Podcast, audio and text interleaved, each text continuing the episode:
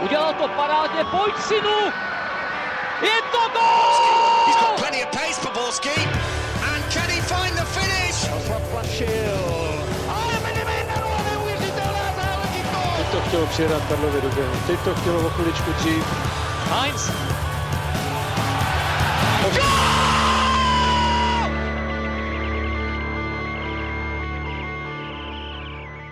Dobrý den, pondělí je tady, což značí jediné nový Fotbal Focus podcast Klepe na dveře a vítejte u jeho sledování i poslechu. Tentokrát se zaměříme na derby pražských S, které možná rozhodl o titulu, změnách v Plzni a taky se podíváme na projekt ČT Sport s názvem Náš fotbal živě. A na to všechno je tu s námi redaktor deníku Sport Radek Špriňar. Ahoj Radku. Ahoj, zdravím všechny. Po dalším čase tu vítám taky Jana Suchana z Českého rozhlasu. Ahoj Honzo. Díky, že jste nestratili trpělivost eh, navzdory řadě omluvenek a zdravím všechny. No a chybět nemůže Pavel Jahoda z webu čtsport.cz. Ahoj Pájo. Ahoj Ondřej, ahoj všichni, dneska to bude určitě velká zábava, takže pojďme na to. No a později se k nám ještě přidá kolega z mm, ČT Sport Vlastimil Vlášek, od mikrofonu zdraví Ondřej Nováček.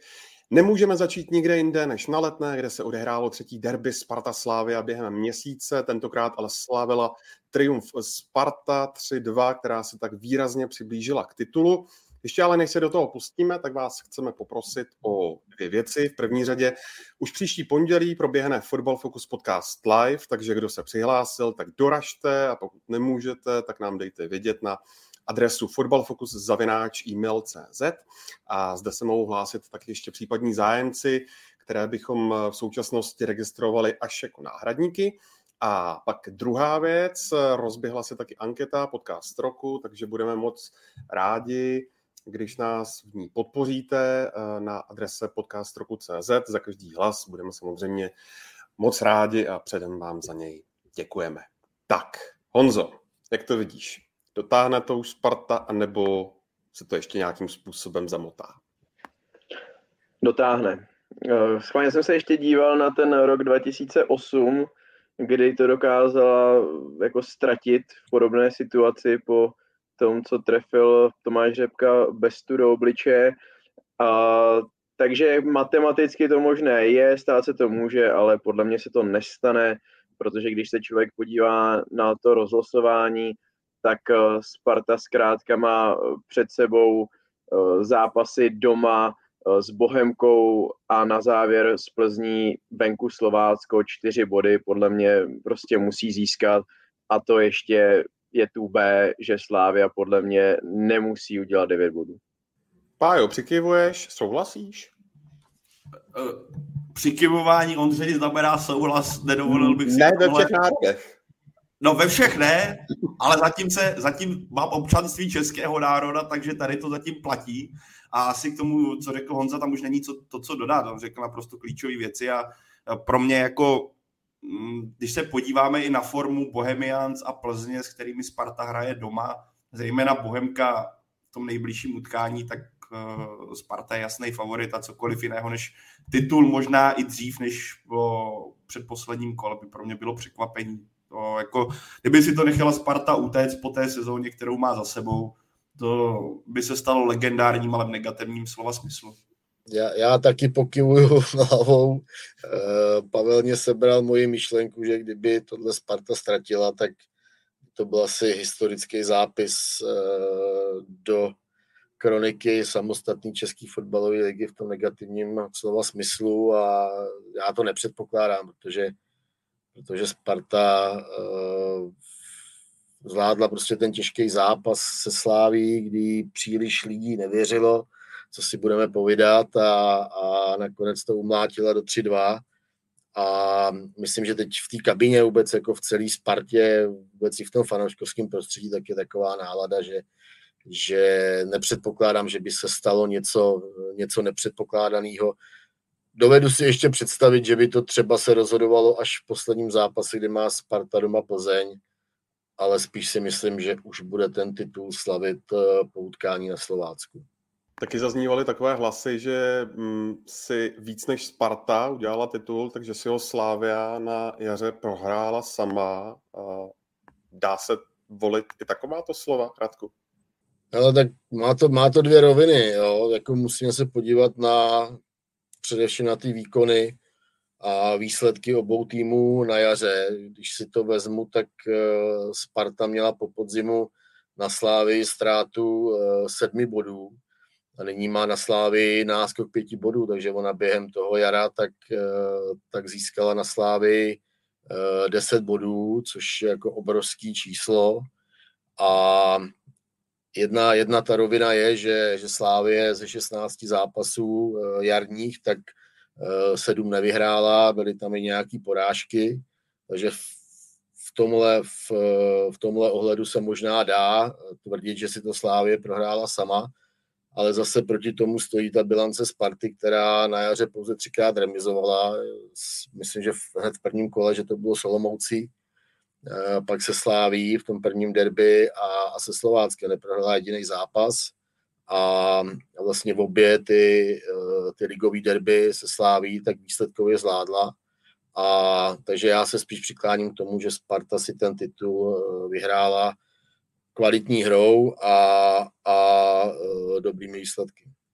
Jako v tomhle je potřeba zmínit asi jedinou věc, nebo do, ještě bych navázal na Radka, že myslím, že pro fanoušky Slávy a pro celou Slávy musí být do očí bíjící ten obrovský rozdíl mezi zápasy doma a venku. Když se podíváš na tu tabulku, tak eh, Sparta v téhle fázi má nějakých 37 bodů a jedinou porážku, zatímco Slávě má bilanci 6-5-5 a má snad 24 bodů. A ten právě tady tyhle, ten problém venkovních utkání, o kterých se mluví celé jaro a který se nepodařil Slávy vlastně vyřešit za celou dobu, můžeme jako ještě dodat k tomu, co tady zmínil Radek, proč to vlastně dopadlo ve finále tak, jak to dopadlo a Sparta směřuje k titulu.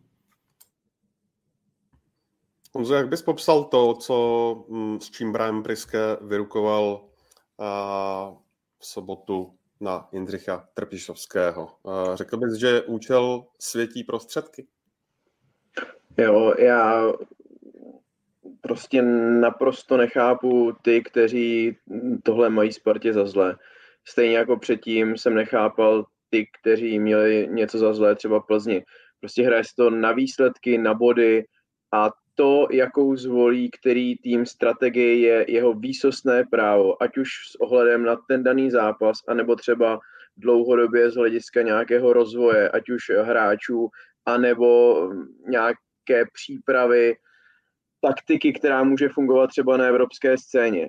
Kdo si to jak zvolí, to je jeho plné právo, proto jsou tam spousty lidí v kancelářích, sportovní ředitelé a podobně, proto si vybírají trenéra, i když teda nemám iluze, že vždycky teda to funguje takhle, jak to popisu, že by si řekli, chceme se vydávat nějakou cestou a podle toho si vezmeme trenéra a následně hráče, to asi úplně všude takhle neklape, ale tady navíc ještě druhá věc je taková, že Sparta to opravdu udělala pro jeden zápas. Jo.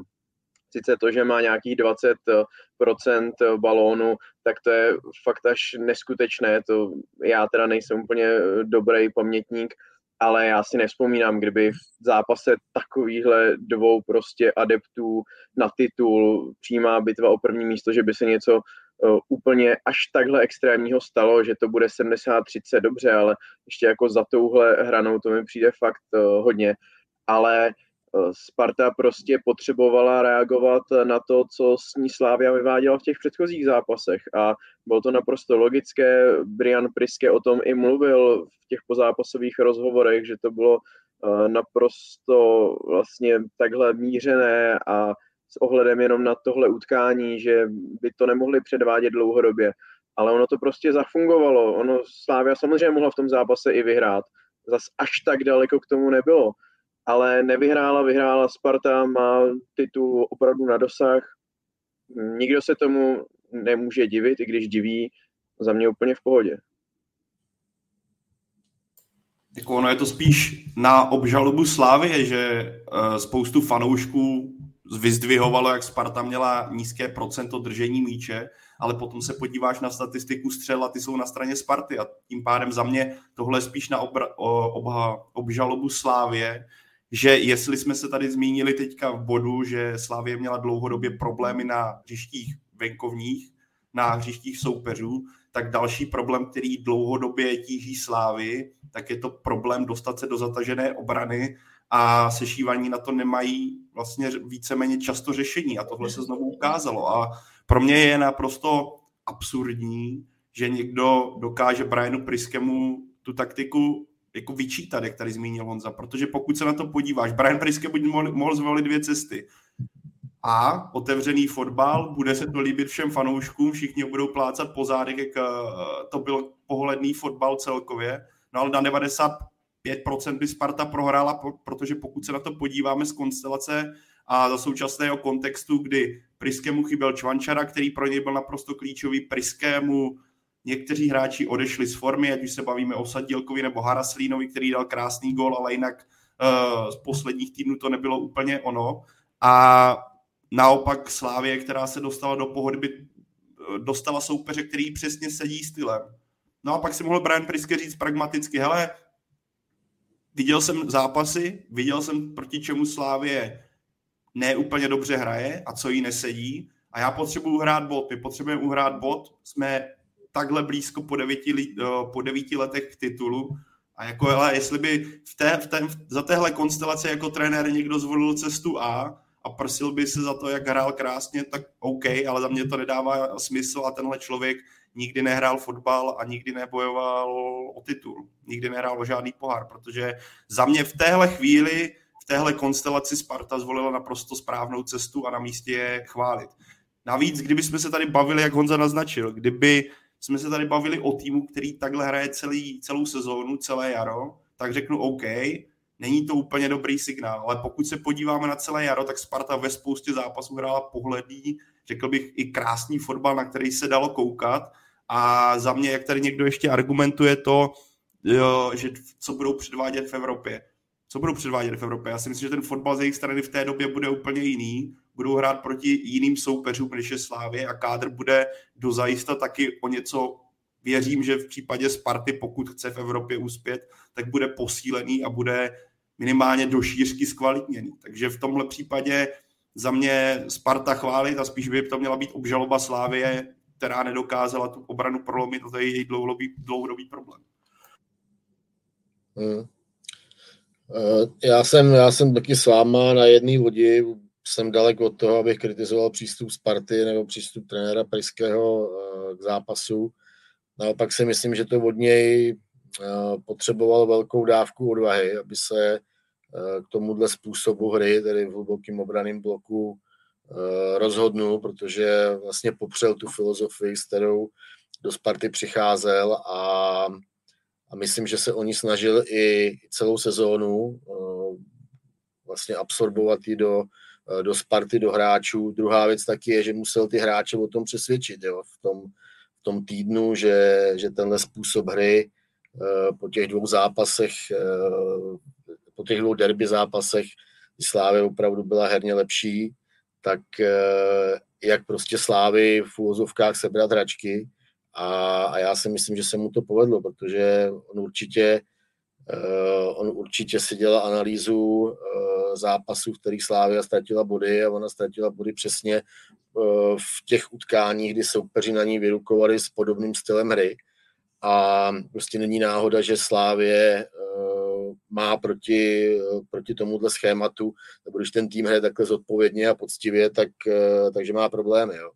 A takže já jako velký respekt eh, k Priskemu, především za tu odvahu a za to, jak ten tým připravil, protože si myslím, že Slávě má dopředu obrovskou sílu a eh, byť dvakrát Slávě skórovala, tak ale už Pavel říkal, že, že se k moc střela nedostala, oni neměla ani moc jako vyložených šancí. Já jsem třeba byl taky na začátku, nebo těch třeba prvních 20-30 minutách trošku zaskočený tím stylem hry Sparty, ale když si to vemu, tak ona v prvním poločase pustila Slávy do, do jedné velké šance, z, z toho byl gól a, a jinak uh, Slávy vlastně neměla, bych řekl, jestli to pamatuju správně, tak příležitost uh, spartianskou branku ohrozit. Jo? A druhá věc taky je, že uh, a to se zase musí na to podívat Slávě, že Sparta byť měla držení míče asi 24% a po většinu zápasů to bylo asi já než 16, 18, 19, tak je to tam, tak je to tam lítalo nebo oscilovalo mezi těma číslama,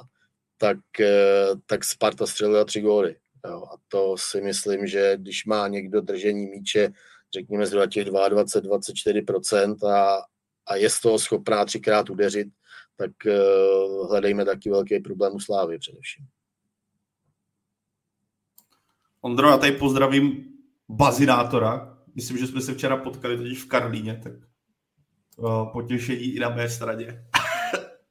Ale já bych rád k tobě uh, dodal nebo navázal na tebe jednou věcí. Já jsem třeba vůbec nečekal, že Brian Priske může takhle nastavit ten tým, proto jsem před zápasem typoval, když ta typovačka byla, tak právě vítězství Slávě a obrat v tom vývoji sezóny. A pro mě upřímně to, jak Brian Priske dokázal přinést na to hřiště novum, ač kritizované novum, ale pro tohle utkání naprosto adekvátní novum, které jsem vůbec nečekal, tak za mě mě překvapilo a v tomhle směru klobouk dolů za odvahu. Pavel už to trochu nakousl, Honzo, když se podíváme teď na ta představení jak Plzně v Champions League, tak e, Slávě, která skončila mm, loni už v základní skupině konferenční ligy, tak e, co bude muset Sparta e, v mm, pohárové Evropě předvést, nebo jak bude muset vypadat, aby byla konkurenceschopná podle tebe?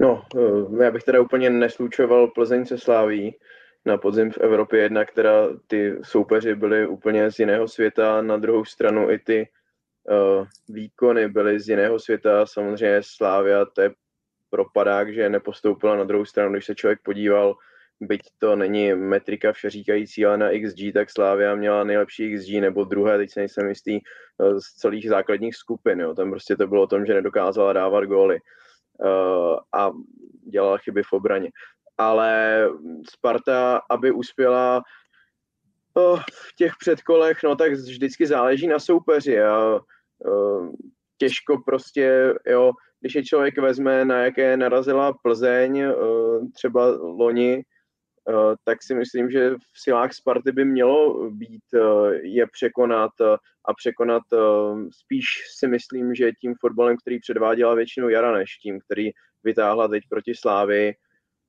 Uh, no, teď jsem ještě chtěl k tomu něco říct a už jsem zapomněl co. Uh, no, jo, že vlastně jasně, Sparta loni vypadla s Vikingem Stavanger, ale bylo to prostě po nějakým měsíci, kdy byl Priske u týmu uh, a dneska ta Sparta je úplně jiná. Ta Sparta je na ní vidět obrovský pokrok uh, pod vedením Briana Priskeho a vlastně jo, to, co předvádí Brian Priske, tak to je taková obžalba trochu řady těch lidí, kteří byli na stejném postě před ním, protože furt se mluvilo o tom, jak pokud se vlastně nemění lidé v kancelářích a podobně, že to nepůjde, že na letné pšenka 100 let nepokvete a podobně a ono to jde. Prostě Brian Priske možná tím, že se na to třeba tolik nevázal, jak to vypadá někde v jiných patrech na letné a tak dále, že přece jenom od toho mohl mít větší odstup jakožto zahraniční kouč. Prostě jde to a já Spartě věřím, že se může dál zlepšovat. Netvrdím, že udělá v dalších třech sezónách tři tituly a že bude hrát pravidelně ligu mistrů, ale to, co prostě se teď na Spartě děje, nebo eh, v téhle sezóně, tak mi dává smysl a eh, to, jaký pak nastolí Sparta, pokud se vrátím k té otázce, strategii nebo systém proti jednotlivým soupeřům, to záleží na těch soupeřích, to záleží prostě na tom, jaká bude situace i třeba na zdravotním stavu těch hráčů, jako teď si myslím, že kdyby vlastně byl třeba k dispozici Tomáš Čvančara, že by to taky třeba vypadalo jinak, nebo i v těch předchozích duel Serencen, který myslím, že tomu týmu zase hodně pomohl, nejenom teda tím golem pochopitelně, ale i v té obrané fázi, takže to se teď těžko jako předjímá, máme květen, ty předkola eh, budou v červenci, v srpnu, těžko říct. Hmm. Ale e, jako Priske si se Spartou prožil, eh, prošel jako velmi zajímavým příběhem. Jo. Když začneme s Tavangerem, pak e, přes ten neúrovnaný podzim, kdy měli asi, tuším, že to bylo pět remíz v řadě, říkám to správně, a tenkrát, že tomu nikdo moc nedával uh, dlouhý život. Já se přiznám, že jsem byl taky na pochybách, jak to s Priskem dopadne, ale, ale tak já si myslím, že v první řadě Priske absolutně změnil mentalitu toho týmu a myslím, že tím myslím, že to prosáklo i jako do, do lidí ve Spartě, kteří pracují ve Spartě. Jo, že on je tak obrovský pozitivní člověk. Jako vzpomeňme si, jak to, jak, jak jsme tady řešili, nebo ono se to řešilo jako nejenom tady, ale i hodně na sociálních sítích, takový ty kolečka po zápase a, a i po těch nepovedených zápasech, hlavně na začátku sezóny a že to je hrozná komedie a od Priského a, a, a hrozná taková hra pro fanoušky. Ale já když vidím to sepětí toho uh, celého týmu, realizačního týmu s těma hráčem a teď vlastně se to povedlo propojit i, i, i s fanouškama, jo, tak tohle všechno jde za Priskem. Takže jestli si vybavujete tu situaci, jak on tam začal řvát na provode, jak tam udělal zákrok na Serencena, jo, to, to třeba to jsem třeba od Priského takovou reakci za celou dobu, co je mužstva, eh, neviděl a už jenom to, že on takhle vyjde na, na provoda, tak ten tým to samozřejmě na tom hřišti vnímá, jo? Že, že, ten, že ten trenér je s nima prostě v tom zápase vtažený na jedné lodi a, a i ty emotivní reakce po střelených gólech, eh, prostě hrozně hezky se na to kouká, eh, na tyhle emoce a, Sparta je v tomhle směru úplně jiná, než byla pod českýma trenérama. Samozřejmě, že hrozná výhoda Priského, když se mu zničenýho vrbu, který už přicházel do Sparty víceméně zničený, eh, když si vemu předtím Jílka, když si vemu předtím Hapala, všichni trenéři velmi úzce tady prostě spjatý s českým prostředím. A myslím si, že vlastně všichni tři, tyhle, co jsem jmenoval, tak eh, aspoň teda z mýho pohledu, tak tak všichni hrozně jako řešili, co se kde napsalo, co kdo o nich něco řekl, jo. A každý s tímhle měl hrozný problémy a samozřejmě, samozřejmě, že, že ti to nějakým způsobem prostě tu práci, jako nepomáhá ti to v práci, jo. Protože přemýšlíš o, nebo uvažuješ nad jinýma věcma, než bys měl. A Priske je od tohohle úplně, úplně oproštěný. Uh, co, co víme, tak, eh, nebo co vím, tak eh, snad ani vůbec jako neměl žádný požadavky, že by mu třeba na Spartě překládali český texty, aby jako věděl, co se, co se o Spartě píše. Takže on je od tohohle úplně, úplně mimo a, a myslím, že i tohle jako je, je jedna z třeba z důležitých součástí toho, proč, uh, proč je Sparta tam, kde je. No, být to je samozřejmě jenom dílek do nějaký stavebnice. Zároveň navážu na Radka i Honzu. V případě Radka zároveň to ukazuje, že cesta zahraničního trenéra v českém prostředí není žádná utopie a takový ten stereotyp a precedens, který tady nastavil nebo nastavila situace kolem Andrej Stramačionyho, kdy to nebylo nastavené celkově v klubu a v tom, co on mohl a nemohl dobře, tak se otoč, ukazuje, že byla milná, že prostě zahraniční trenér v českém prostředí, pokud, pokud jde do týmu, který ví, co chce a má to nastavené ideálně, může fungovat. A já věřím, že třeba v tomhle směru uvidíme i nějaké další zahraniční jména v budoucnosti, protože si myslím, že do toho českého prostředí můžou přinést něco nového a takový ten rybníček, který tady je, trošku, trošku poposunout nebo trošku oživit.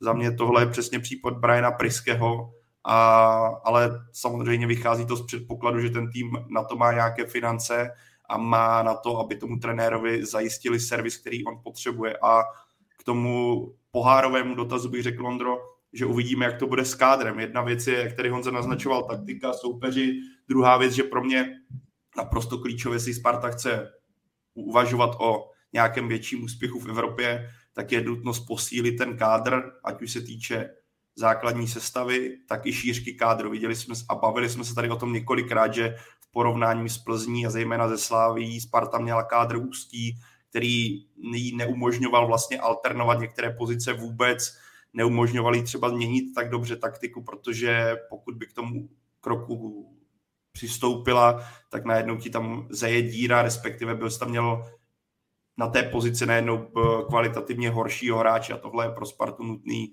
aby do toho zasáhla a přivedla hráče v létě a uvidíme, co se bude dít zároveň v kádru, ať už to bude případ Tomáše Čvančaru, mluví se o Ladislavu Krejčím, že by mohl jít eh, do zahraničí nebo že by měl zájem jít zkusit zahraničí, takže tohle je taky otázka, co se bude dít na letné v rámci kádru, ale to ukáží asi nejbližší týdny a měsíce. Je kluci zpětně potřeba dát taky kredit eh, Tomáši Rosickému, když Briana Priského eh, poměrně ve značné tichosti loni přivedl do Sparty. Ano, konečně se trefil. Jak byste, uh, Pájo? Já jsem chtěl říct, že je naprosto krásně.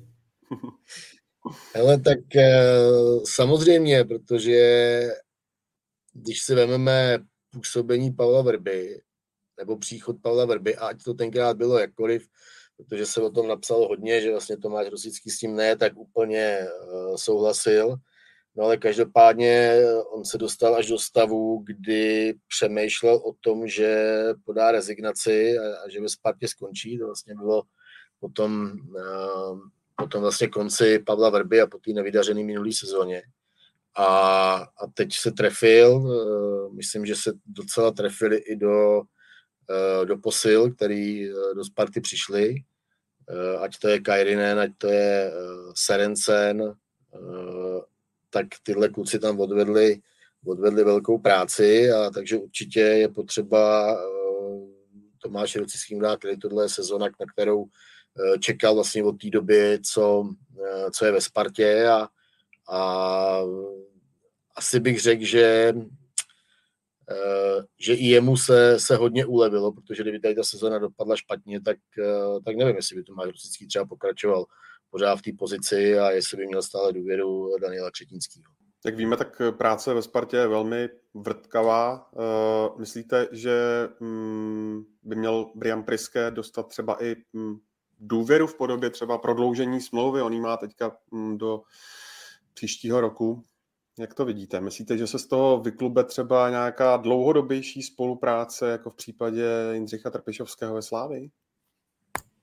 Je asi teď těžký teďka předjímat, uvidíme, co bude, víš, jak je fotbal vrtkavý a může se ti stát, že eh, podzim bude natolik tristní, že se nakonec všechno otočí a takhle bych to řekl. Pro Spartu by to bylo samozřejmě ideální, pokud by našla trenéra, který tam zůstane dlouhodobě a třeba nastolí směr ala Jindřich Trpišovský ve Slávii, a zároveň tyhle výsledky evokují, že si dokážu představit, že Sparta s Brianem Priskem v létě, pokud tomu je tak, jak říká, že má sezon, už jenom smlouvu na další sezónu, že právě přijde nějaká, nějaké prodloužení, protože za tenhle úspěch pro mě naprosto nečekaný. Já jsem čekal, že Sparta v téhle fázi, už to naznačil i Honza, v téhle fázi sezóny a v téhle fázi angažmá Briana Priského bude ještě výrazně zpět, že uvidíme nějaké základy, ale nebudeme se bavit o týmu, který útočí na titul, takže v tomhle směru by si to asi zasloužil.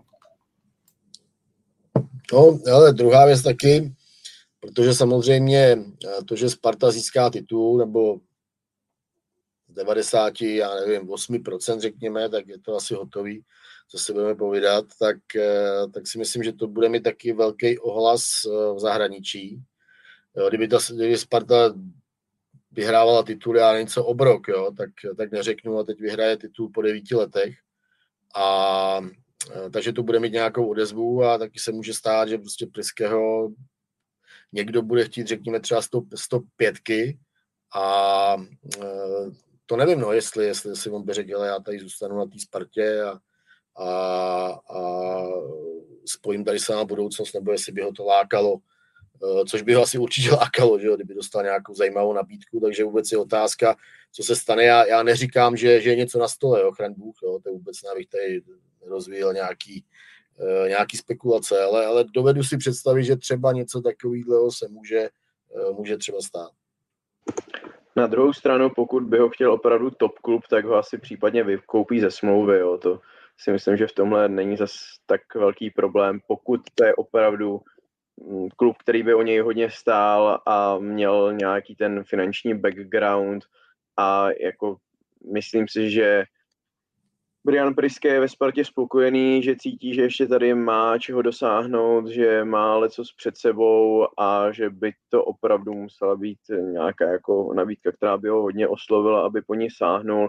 A jestliže má ještě smlouvu na rok, no mně přijde, že u těch trenérů to až prostě tak uh, zásadní věc není, protože samozřejmě ani ty případné přestupní částky v úzovkách přestupní u trenérů nejsou takové, pokud se nebavíme o Nagelsmanovi, nebo já nevím, o kom to teď v poslední době vlastně bylo, kdo se vykupoval.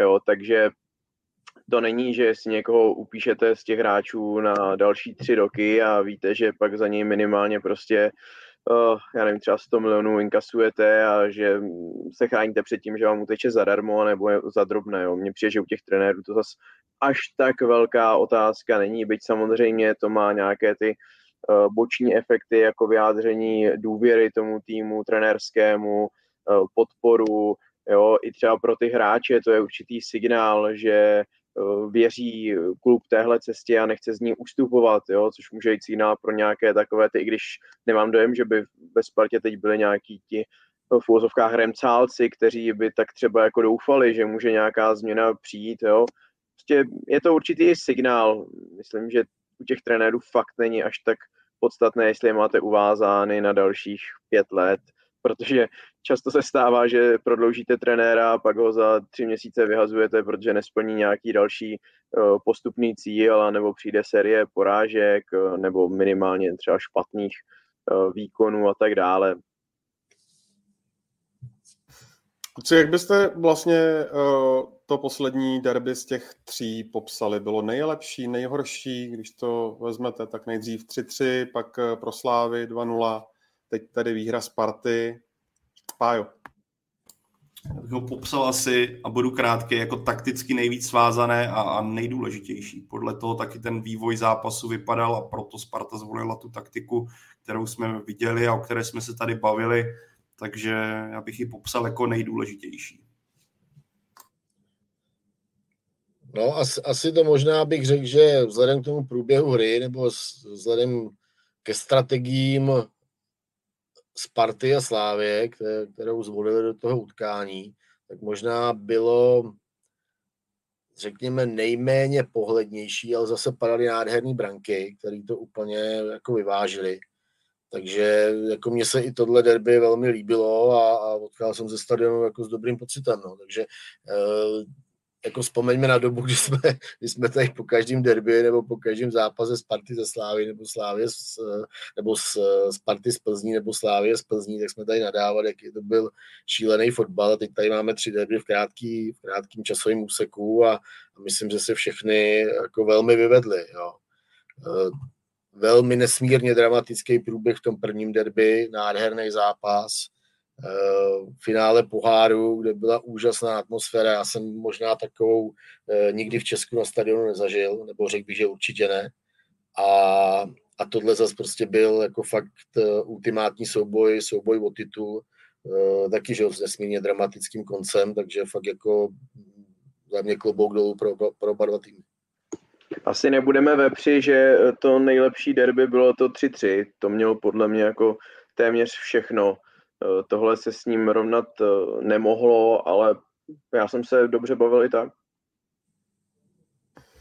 Ten rozhodující moment toho, co se dělo v sobotu na letné, eh, přišel v nastaveném čase a to v podobě penalty, tak eh, i v chatu tady volají potom, ať to rozseknete, zda byla či nikoli? Pájo.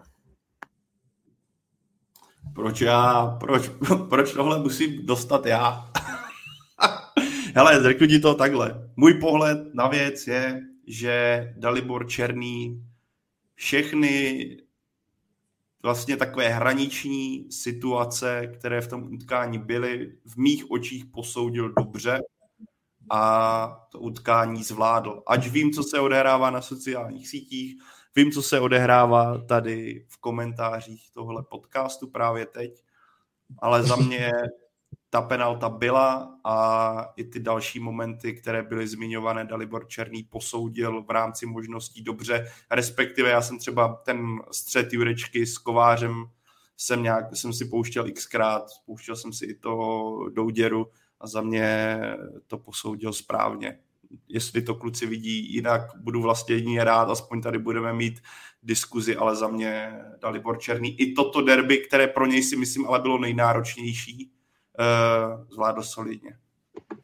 Tak uh, jako obecný dojem z Černého velmi dobrý, podle mě. Prostě už jenom taková ta řeč těla, to, jakým způsobem vystupuje a takhle, tak za mě, za mě jako super a vlastně budu, budu rád, když bude ty derby nebo ty největší zápasy pískat dál.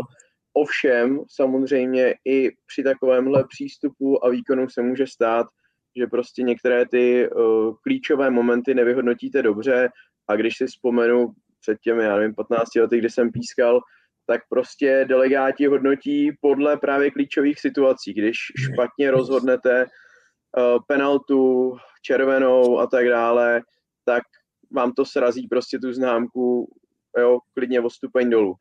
No a tady, když to teda vezmu, tak penalta Ogbu a jasná, to vůbec, vůbec nevím, o čem se bavíme. Jako jasná. U Douděry za mě spíš byla teda. No. Jako viděl jsem samozřejmě to, co potom dával Kuba Podaný na Twitter, jak hraje Ladislav Krejčí i balón, ale podle mě hraje i ty nohy teda. Jo, to samozřejmě, když uděláte jenom print screen, tak to není vidět. To jako tam neposoudíte, jestli, jestli zároveň s tím nehrál i nohy a mimochodem, když tam někdo psal, měl být roh, tak neměl být roh, protože Serencen zastavil ten bol ještě na hrací ploše, kdyby se hrálo dál a nefouknul se offside. Ale uh, za mě to spíš teda penalta byla, no. A otázka je, jestli to je, jestli to je uh, jako závažná chyba, nebo teď mi vypadl ten přesný termín z toho protokolu VAR, uh, jestli do toho má jít, má jít prostě video rozhodčí, no. Uh, zjevná. Zjevná, promiň, ne závažná, ale zjevná. No. Já si myslím, že spíš byla. Pokud jde o Jurečku, tak já se přiznávám, že já se v tom už ztrácím, jestliže byla schopná komise posvětit to, že faul Staňka na kuchty nebyl faul a nebyla to penalta. Za mě byla taky podstatě jasná pro Spartu v utkání proti Plzni. Nechápu, že se nepískala, protože zkrátka jako jasně Staněk tam šel rukama jako golman, ale prostě srazil kuchtu při tom pokusu získat balón. Tak pokud tamto teda fakt není penalta, tak tohle byl podle mě menší kontakt, menší faul než ten Staňka na kuchtu. Tady jsem jako v pohodě s tím, že se, že se nepískalo a že to prostě by byla další nějaká ta soft penalta. To, co já vlastně eh, než nějaký tady jednotlivý kontakty, tak chápu vlastně určité rozčarování fanoušků Slávě z toho, že si nejsou jistí, a já se jim nedivím, jestli kdyby ty kontakty byly na opačných stranách, jestli by se pískalo stejně. A teď se nebavím jenom o derby. Teď se bavím prostě o Liberci, o faulu na Olatunjiho nebo zákroku na Olatunjiho, který se nepískal jako penalta a pak prostě v 90 plus minutách se pískaly dvě pro Spartu. Tomuhle já celkem jako rozumím, že prostě jo, nejsem si úplně jistý, že tam ta rovina je úplně jako, že vodováha by na ní uh, byla tak, jak má být, když stavíte zeď. No. Ale pokud jde teď o tyhle ty tři, tři momenty, tak za mě penalta od Ogbuanama byla jasná, penalta Ládislava Krejčího na Douděru spíš ano a je otázka, jestli by neměla bývala přijít druhá žlutá karta pro spartianského kapitána, penalta nebo zákrok kováře na Jurečku, za mě spíš ne. A pojďte do mě. Hmm. Uh, no, teď to je asi na mě. Uh, hele, co se týče Ogbua, tak je, já jsem se pouštěl za desetkrát. Jo, a pro, mě, pro mě, Radku, tady někdo píše, že byl mámaný offside, ale ten offside nebyl, jo? Ten offside na douděru nebyl, to bylo prostě o metr, o metr špatně prostě. Tam offside jako nebyl a za mě video rozhodčí, pokud by tam viděl foul, tak by do toho měl jít navzdory tomu, že se mával offside a už držím o, jazyk za zuby. Uh, No, co se týče toho Ogbua, tak říkám, jsem se pouštěl asi desetkrát. Uh, myslím si, že to, že to fal byl. A uh, tam jako hlavní problém, a hlavně ten Černý to viděl krásně, protože stál vlastně za nima a viděl přesně tu situaci před sebou. A, a myslím, že jak on si to tam jako lehce snažil zaseknout, má byl, tak, uh, tak Ogbu ho trefil. No. Jako tam je prostě problém to, že Ogbu vůbec takovýhleho Eh, zákroků a za takovýhle situace a vůbec to, jak, ta, eh, jak se ta akce vyvíjela, jo, kdy, kdy v pokutovém území nebyla ze Sparty ani noha, tak, eh, tak jako se to nabízelo úplně jiné řešení. Jindřich Trpišovský o tomhle jako strašně často a rád mluví, že že hráči se posuzují podle rozhodnutí v těchto jako kritických momentech a, a Ogbu tohle, tohle prostě hrubě nezvlád, když to řeknu trošku jako teď, aby, aby v tom někdo něco nehledal, ale jako jednoznačně dal prostě šanci uh, Černýmu ten, uh, ten faul písknout. Jo. Čímž jako vůbec zatím nic nehledejte, ale, ale kdyby prostě nešel do toho tímhle způsobem, tak, uh, tak by se jí nestalo. Tak by to skončilo třeba 2-2, nebo já nevím, nebo by třeba Slávě ještě dala gol. A co se týče těch dalších dvou penaltových situací, já bych je asi člověče nepískal. Možná se s tebou, Honzo, neschodnu v tom, já bych třeba uh, ten zákrok Staňka na kuchtu, tak, bych, uh, tak, tak jsem taky jako penaltový třeba vůbec neviděl. A, a nechal bych to prostě takhle. No. Myslím si, že ani, ani do jednoho z těch uh, tří zákroků nebo střetů, o kterých se tady bavíme, tak si myslím, že to nebylo ani jednou tak jednoznačný, aby do toho měl zasahovat VAR.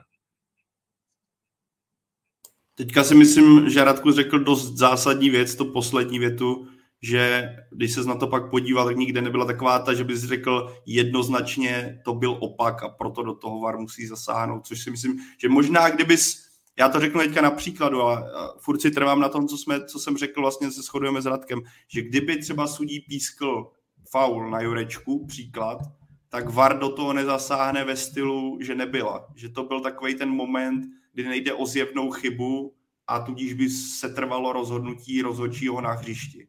Ale to, se, to je moje domněnka z toho, jak jsem třeba, když jsem si pouštěl několikrát ty zákroky sami o sobě, že v podstatě tam nenajdeš takovou tu úplně jednoznačnou věc, řekneš určitě je to jinak. Vidíš jenom o tom, že tahle diskuze, jak je vedená na sítích a jak je vedená tady mezi náma, tak je to taková ta oblast, kde asi by si to rozhodčí, jak se říká, eh, a je to takový kliše, ale takzvaně si to obhájí. Jinak, Honzo, já si myslím, že to je právě ten důvod, že když zvá, uh, a teď je opravte kluci vy, protože já si tomhle, teď jsem si uvědomil, když jste o tom mluvili, že jsem si nebyl jistý, ale že když zvedneš o offside uh, a nejde že o, o gol, proto taky ty offsidy se zvedají takhle pozdě, třeba u gólových šancí, aby případně to mohl VAR napravit, ale tím, že byl zvednutý, tak do toho VAR už zasáhnout nemohl, protože byla to chyba rozhodčího, ale v tomhle případě si myslím, že do toho VAR už sáhnout nemohl, jestli se nepletu. Ale klidně mě opravte, já si myslím, že to tak ale dle mého je. Já se přiznám, že si nejsem 100% jistý, ale pokud to takhle, tak je to špatně nastavený. Pokud prostě jako ti vezme vlastně uh, offside penaltu, tak by to pro, podle mě jako tak je to špatně, pokud, pokud to nelze opravit ve smyslu, že špatně zvedneš offside, je tam penalta a ty kvůli špatně zvedlýmu offsideu nemůžeš písknout penaltu. To by za mě bylo špatně, ale fakt se přiznám, že nevím, jak to tam je napsaný. Ale já si myslím, že do toho VAR vstoupit může, ale zase z mýho pohledu to nebyla situace, myslím ten střed eh, Krejčího s Douděrou, aby do toho VAR vstupoval, protože i my to tady vidíme eh, evidentně jako každý trošku jinak, jo. A, a není to prostě z mýho pohledu zjevná chyba. Jo. Takže kdyby, takhle, kdyby, to jsou prostě přesně ty věci, které třeba spousta lidí nechápe, jo. ale eh, kdyby Černý penaltu viděl a odpískali, tak by do toho VAR nestoupil úplně stejně v případě, že by tu penaltu neodpískal, což se vlastně stalo v reálu a ani v jednom případě by do toho VAR neměl vstupovat. Prostě měl by nechat uh, rozhodnutí rozhodčího na hřišti. No, kluci, uh, když to vezmete kolem a kolem a hovořili jsme tady o tom, že uh, Slávia skončila v pohárech už na podzim, teď tady uh, v tom druhém derby uh, získala domácí pohár, teď ovšem to vypadá spíše na druhé místo v Lize, tak jak byste celkově, byť ještě není úplně konec, ale jak byste tu sezónu Slávě zhodnotili, Honzo? No, v kontextu posledních let, v kontextu éry Jindřicha Trpišovského je podprůměrná. Skoro by se mi chtělo říct, že je asi nejhorší. E, pokud je o výsledky, prostě čistě jako teď se nebavíme o tom, jestli byl nějaký uh, styl fotbalu nebo jinaký styl fotbalu a tak dále. Jasně, letos z toho bude aspoň trofej na rozdíl od minulé sezóny, ale nebylo pohárové jaro navzdory tomu, že skupina byla nejlehčí za tu dobu, co je Jindřich Trbišovský ve Slávi. Eh, prostě vypadnout eh, proti Sivasporu, Kluži a Balkany, nebo respektive nepostoupit z téhle skupiny do era, to je prostě propadák, to nemá cenu se nic jiného nalhávat. A tím spíš, že Slávia měla vlastně celé jaro, dobře, měla pohár, ale to měla Sparta taky, že se mohla konečně vlastně soustředit na tu domácí soutěž, což jí nebylo úplně umožněné vzhledem k evropským pohárům v těch předchozích tak prohospodařit eh, ten náskok, který měla na Spartu. Je to určitě na zamyšlení a mě zaujal názor, myslím, že to byl Kenny z Twitteru, pokud ne, tak se omlouvám, že by se na Slávy měli konečně zamě- začít zaměřovat na to, co s tím, co třeba právě i s tím, že sešívaní dlouhodobě nejsou schopni úplně odemykat ty zatažené obrany, než hledat pořád další a další místa pro bývalé hráče Slávě v kancelářích. No, tak to mě jako pobavilo a mám z toho takový dojem, že vlastně eh, Jan Bořil už je taky na půl cestě někam do kanceláře a tak dále a že jako nechci říkat, že tohle je to hlavní, co se na Fedenu řeší, to jako vůbec ne, ale eh, je pravda, že Slávia v podstatě dojíždí na podobné věci jako přesně před rokem prostě nezvládnuté zápasy. Tehdy prohrála doma s poslední Karvinou. Ona neporazila za sezónu Karvinou, která byla poslední. Jo. Karviné remizovala, doma prohrála. Poté padla v Liberci, kde byl tedy šílený terén, ale, ale prostě No, za mě to je sezóna pro Slávy špatná, nebo špatná, no, co by za to prostě dalo 14 jiných prvoligových týmů, ale v kontextu i možností jaké Slávia má, pokud je o kádr. Kádr má prostě nejsilnější i co se týče té šířky, což bylo vidět, ale prostě z různých důvodů forma, možná až přílišná rotace, jasně nějaké zdravotní problémy, ale kdo je nemá. No, individuální chyby. Těch důvodů je celá řada. Pro mě tohle za eh, éru Jindřicha Trpišovského je asi ta nejméně povedená sezóna.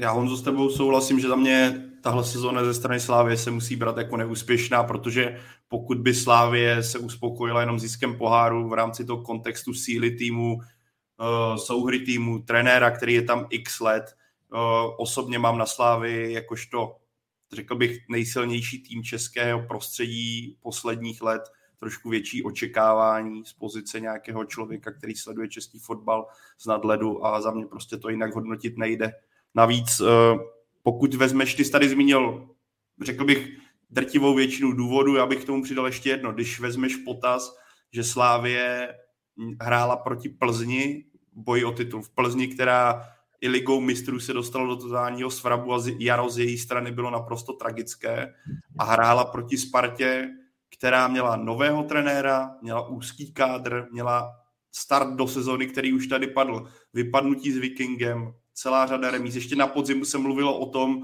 jaká pozice vlastně Briana Priského je a jestli by vlastně nebylo cestou pro Spartu, aby udělala změnu trenéra a přesto Slávě i s tím, co tady dost důležitou věc zmínil. Na jaře měla od poháru klid, nedokázala to zvládnout a už je to po druhé v řadě a je to na, ze strany sešívaných na zamyšlení, protože po, takhle bych to řekl. Pokud by si tu sezónu hodnotili jako úspěšnou, tak je to ústup ze, z, z ambit ze strany Slávě, protože tohle se jinak ne, jako neúspěšná sezona nazvat nedá.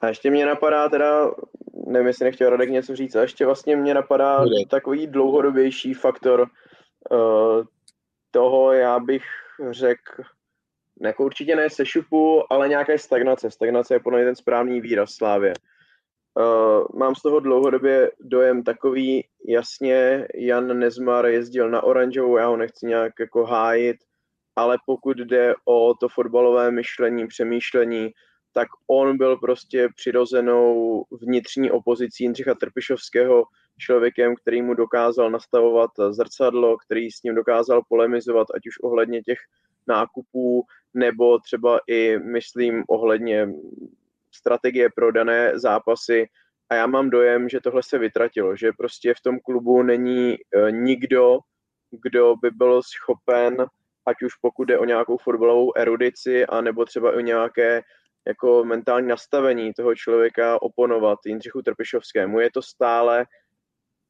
posledních, nebo minimálně v posledních pěti letech nejlepší český trenér.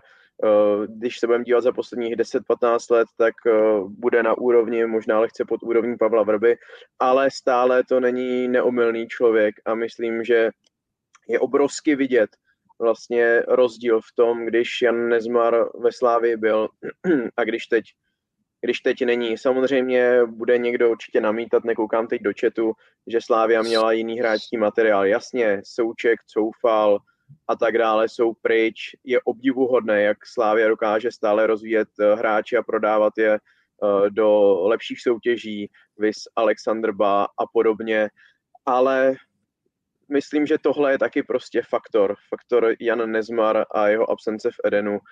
Eh, nemám nic proti Jiřímu Bílkovi, ale myslím si, že jako nelze srovnávat takovéhle dva sportovní ředitele. Takže ty si myslíš, Honzo, že Jindřichu Trepišovskému prostě schází nějaká věcná oponentura? Přesně tak.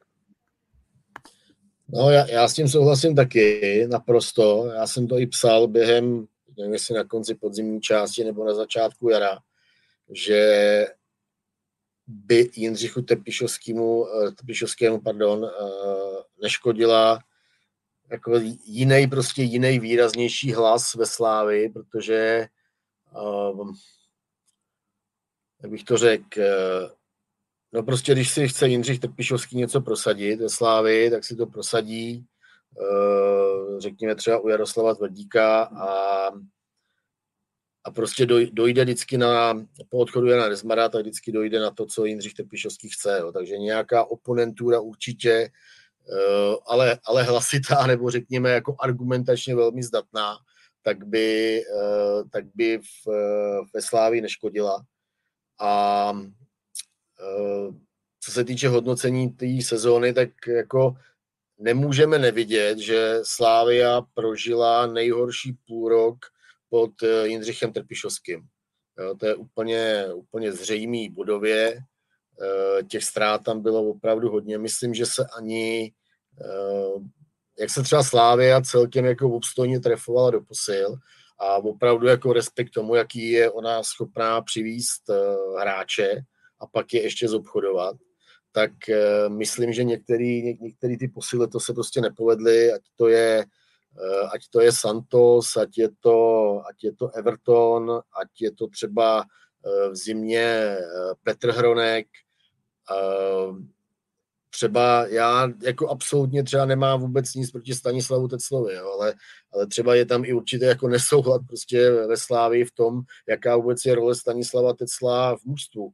Eh, Slávia na začátku jara říkala, že eh, Standa Tecel bude vypomáhat Bčku, nakonec toho odehrál eh, poměrně dost za A tým, nastupovali základní sestavě, taky mě to prostě trošku překvapuje, tak teda Slávie má mlčet a navíc ještě víme, že Jindřich Trpišovský samozřejmě má uh, Stanislava Tecla nějak uh, v oblibě a, a, a rád ho nasazuje do zápasů. Nemám proti tomu vůbec nic, je to jeho rozhodnutí.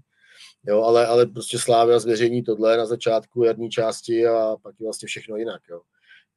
Um, takže uvidíme, co, co Slávia bude zamýšlet dál ono jako, hele, každý říká, no, tak Slávě prostě jako nedaří se jí hrát do plný obrany, ono jako komu, komu se to líbí, nebo komu se to daří, jo, prostě rozebírat uh, obraný bloky a, a, a vyhrávat 3-0, 4-0. Slávy se to daří doma, uh, venku to je prostě pro ní problém, no, musí se nad tím zamyslet, přivízt třeba typově trošku jiný hráče. Myslím si, že třeba hodně jí může pomoct příští sezóně za Fejris, který teď měl zdravotní problémy, není prostě připravený ještě na tu intenzitu té hry Slávě. Zase na druhou stranu, aby to nevyznívalo nějak extra kriticky, jako Slávě, když jí zápas sedne, tak, tak je herně i z pohledu intenzity vůbec prostě eh, kvality eh, toho fotbalu, tak, eh, tak je nejlepší u nás. Jo. Je lepší než Sparta. Myslím, že to bylo vidět i ve všech třech derby. Jo, takže jde o to opravdu, uh, bych řekl, jako ladit, ladit detaily, možná trošku upravit uh, schéma, schéma hry, ale není to tak, že by ve Slávi bylo všechno špatně, to rozhodně ne. A čekáš, Radku, teď eh, v létě od Slávy spíše co? Uh, nějakou, nějakou konzolidaci anebo, nebo zase skupování všeho, co má ruce a nohy? No, konzolidace je otázka, jako jestli to půjde, jo, protože samozřejmě je, je, její hráče zájem v zahraničí, že hodně se mluví o Davidu Vyrázkovi, o spojení s Benfikou, hodně se mluví o Matěji Vyrázkovi, že by mohl odejít. Tam určitě si myslím, že zajímavé jménem třeba bude Ousou, uvidíme, jak to bude u Ogbu, a který třeba může přijít nějaká fakt super nabídka, těžko, těžko říct. Uh, takže jako asi těžko, nevím, jestli Slávě třeba bude ochotná pustit 4-5 eh, hráčů víceméně ze základní sestavy, o tom pochybuju, ale, ale zase na druhou stranu, pokud jí to bude dát nějaký ekonomický smysl a bude mít připravený náhrady, jakože Slávě, si myslím, že v tomhle dovede docela dobře přemýšlet, jo, že, uh, že umí dělat kroky dopředu, tak, tak je otázka, no. je otázka, co všechno se stane a, a Eh, jestli ty nabídky budou takový, protože Slávy samozřejmě má velký oči, to měla vždycky eh, za éry Jaroslava Tvrdíka, tak eh, jestli ty nabídky osloví, asi bude ochotná ty hráče pouštět. Myslím si, že někdo jako určitě ten kádr opustí, to je víceméně jasný. Těsně po té výhře Sparty letenský klub oznámil, že získal útočníka Jana Kuchtu z ruského lokomotivu Moskva natrvalo. Bylo to možná, Honzo, mm, lehčí, než eh, se předpokládalo? Já se přiznám, že do tohohle nevidím.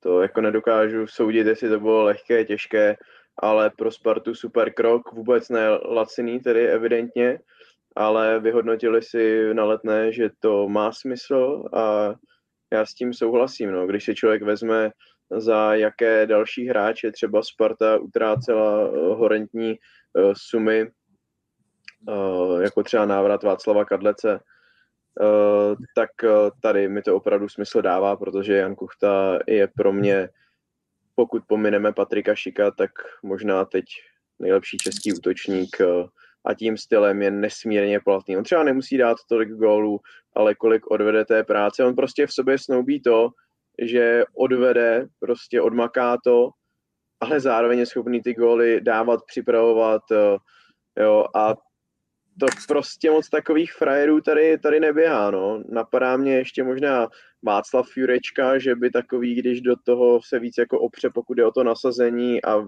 ale ten Jan Kuchta je prostě víc cítit na tom hřišti. Jasně, nedal teď v téhle sezóně nikomu čtyři góly jako, jako Jurečka eh, Bohemce, ale kdybych si měl vybrat, eh, kterého z nich budu chtít do týmu, tak řeknu na 90% Jana Kuchtu, možná spíš na 100. No. Jan Kuchta je prostě fakt skvělý hráč.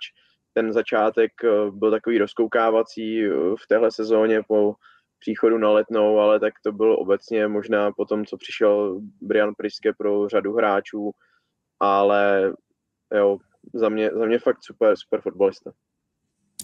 Tak já řeknu, Honzo, takový jako kdyby, no, ale kdyby Jan Kuchta a Slávě ty jejich vztahy se nenarušily takovým stylem, že vlastně k sobě mají teďka takovouhle averzi a Jan Kuchta nakonec se z Ruska vrátil do Slávy, tak si myslím, že se tady nebavíme o tom, jestli Slávě získala titul nebo nezískala, ale spíš o to, uh, s jakým náskokem sešívaní ten titul udělali, protože pro ně by to byl tak zásadní hráč. A myslím si, že i přesto, že si fanoušci Slávě Jana Kuchtu nebo mu těžce hledají jméno, tak pokud se nad tím objektivně zamyslí bez emocí, tak si uvědomují, že jako tohle byl jako jejich nejlepší útočník za dlouhá léta a pro tu jejich hru on byl vlastně dokonalý nebo vlastně perfektní útočník pro styl Slávě, kterým se snaží prezentovat.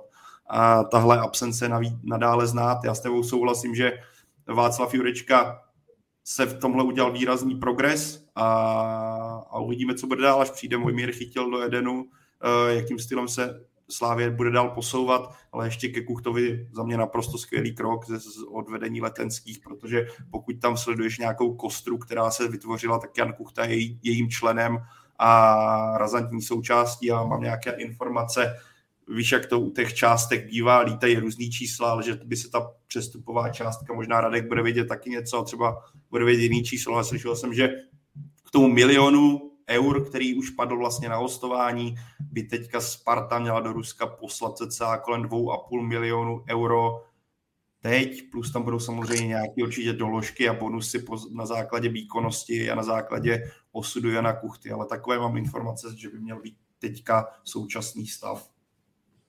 Hmm.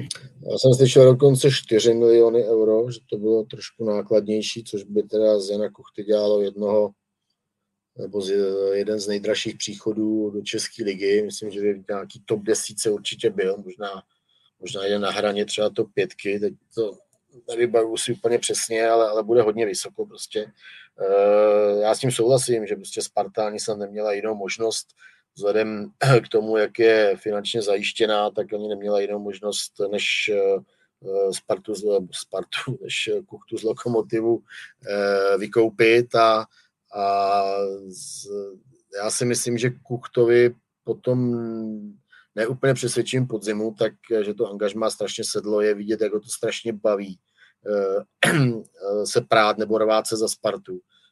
Bylo to vidět i v tom, v tom derby sobotním, Eh, mně se na něm strašně líbí, jo, jako on má tu válečnickou povahu. A, a on prohraje pět, šest, sedm soubojů s Ogbuem, jo, a, a stejně prostě se snaží další vyhrát. A ono se mu to v tom druhém poločase začalo pomalu dařit. Jo. Vlastně i tam Eh, na Ogbu a žlutá karta. Myslím si, že to byl taky jako hodně důležitý okamžik pro, pro celý zápas. Kuchta hned jako hecoval tribuny, potom faulu Ogbu a, jo. A, a, bylo vidět, jak je prostě do toho ponořený, jak prostě chce, chce toho stopera, který mu tak strašně znepříjemňoval život v tom finále poháru a teď taky, tak eh, jak ho chce pokořit a, a myslím, jako cítil jsem z toho, že ho, že ho v tu chvíli jako malinko Eh, malinko rozhodil, možná to mělo třeba i dopad na, na, tu, na ten rozhodující moment eh, v té 94. nebo 95. minutě. Jo. A takže Kuchta jako, ale kdybych skládal tým nějaký, kdybych měl jako tu pravomoc nebo možnost, tak, eh, tak Jana Kuchtu bych do toho týmu jako stoprocentně chtěl. Taková typologie je prostě strašně, strašně důležitá. Poslední věc, kluci, eh, než se přesuneme do Plzně. Pokud eh, Sparta získá ten vytoužený titul, tak kdy se tak stane podle vás, Honzo? Buď tak jako dřív, dřív no může se to stát, no. Jako předposlední nebo poslední kolo, no. Já myslím si, že Bohemku Sparta doma zvládne a nejsem úplně přesvědčený o tom, jestli se nemůže stát, že by třeba prohrál na Slovácku, no. Podle se stát může, ale zároveň prostě se může stát jako zaváhání Slávě, u které uh, už jsme to viděli vlastně minulý rok, kdy bylo vlastně zřejmé, že ten titul nezíská, tak už pak taky ani nevyhrála vlastně v Ostravě. Už to prostě tak nějak jako mi přišlo, že to psychicky vypustí a pak ještě navíc prohrála doma se Spartou. Takže klidně, klidně podle mě může zakopnout už teď z Plzní a třeba se to může stát už teď, no. To se těžko předpovídá. Ale já kdybych si měl v krátkosti typnout, tak si myslím, že k tomu dojde po Slovácku, že nad Bohemkou Sparta zvítězí a na Slovácku pravdě, nebo si dokážu představit, že tam eh, udělá remízu, což ji bude stačit, takže já si myslím, že po předposledním kole bude hotovo. No, ale já si myslím, že spartianští fanoušci si přejou, aby se titul slavil na letný, takže já jim to budu přát taky a myslím si, že to bude až poslední kolo nadstavbu.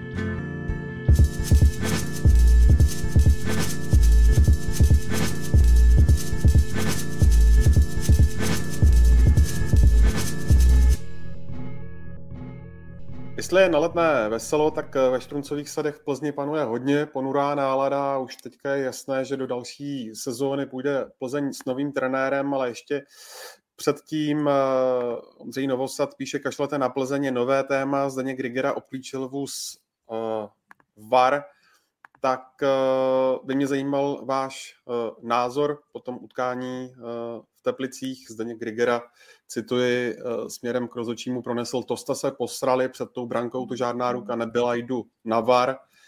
A hm, pak měl eh, lomcovat eh, dveřmi u video rozočího.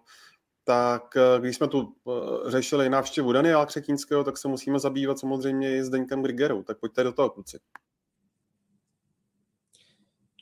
Ale no, já se vám říct, je to prostě neakceptovatelný, jsou v tom samozřejmě jako šílený emoce, jo, ono tohle e, není jenom specialita Daniela Třetínského, nebo Třetínského, abych mluvil spisovně, ale také e, Jiří Sabou z Hradce, tak e, byl za rozočími a na podzim během zápasu z Plzní o poločase, tak se taky dobejval, nebo on se tam dobil do, do, tý, eh, do přenosového vozu VAR a eh, taky za to schytal eh, jako masnou pokutu. A takže teď to je mu asi po třetí, snad jsem jako na nikoho nezapomněl z těchto výtečníků. A je to jako neakceptovatelný. Když to řeknu, prostě chápu ty emoce, Zdenka Grigery jako hrajou opadák a jsou na tom strašně špatně a, a jako z mýho pohledu asi se jim to nepovede se zachránit. A zase na druhou stranu, eh, já jsem, ještě jsem neviděl ty, eh, ty věci, který, eh, který Zdenka Grigeru tím způsobem vytočil. Vím, že tam byly nějaký ruce, neuznaný gol, to, tohle vím, ale neviděl jsem to ještě, ještě ve videozáběrech, takže na to nemám úplně názor co ti mám říct na to, no. Prostě hele, Zdeňku, nedělej to už příště, no.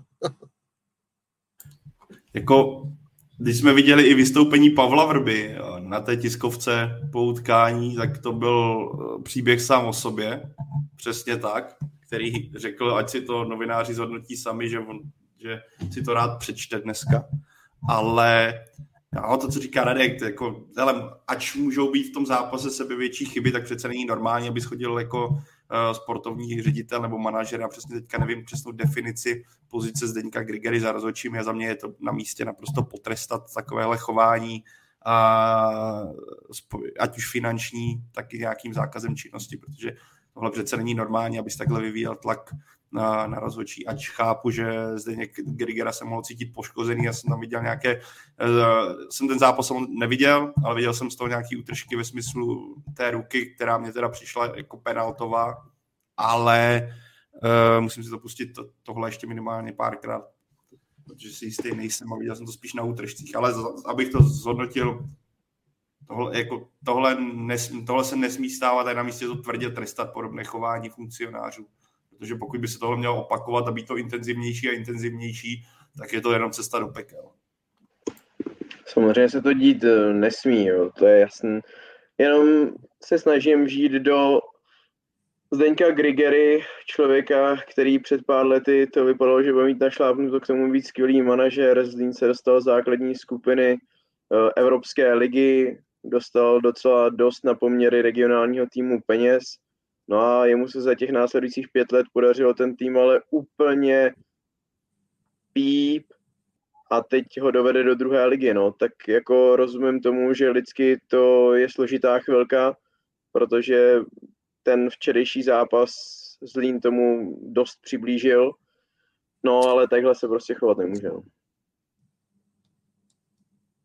jako Zlín by si měl pozici Zdeňka, jako když ty zmínil Honzo důležitou věc, jako když se podíváš, jakým progresem no, v negativním slova smyslu si Zlín prochází, je na místě asi uvažovat eh, o pozici Zdeňka Grigery, protože se Zlínem to jde o desíti, pěti a ty výsledky a postavení v tabulce o tom krásně vypovídají a pokud se podíváme na to, co Zlín čeká, tak ta možnost záchrany je skoro, pro ně skoro až utopická po tom výsledku v Teplicích. K tomu se určitě vrátíme v některém z příštích vydání Football Focus podcastu. Zpátky do Plzně, kluci, Michal Bílek končí, to už bylo oznámeno. Když vezmete tu jeho anabázi ve Viktorce, tak titul, základní skupina uh, ligy mistrů, teď tedy velmi, velmi slaboučké jaro. Uh, chápete ten krok Adolfa Šátka, nebo to měl přece jenom ještě s panem Bílkem zkusit? Já myslím, že jako Pavel Vrba tam má zapíchnutou vrbu, pokud, eh, pokud eh, Adolf Šádek eh, neuříznul. A, a myslím, že Michal Bílek by tam měl mít postavenou sochu jo, za, za pár let, protože zachránil klub od obrovských, možná nedozírných problémů. A tím, že vyhrál titul a, a vybojoval ligu mistrů,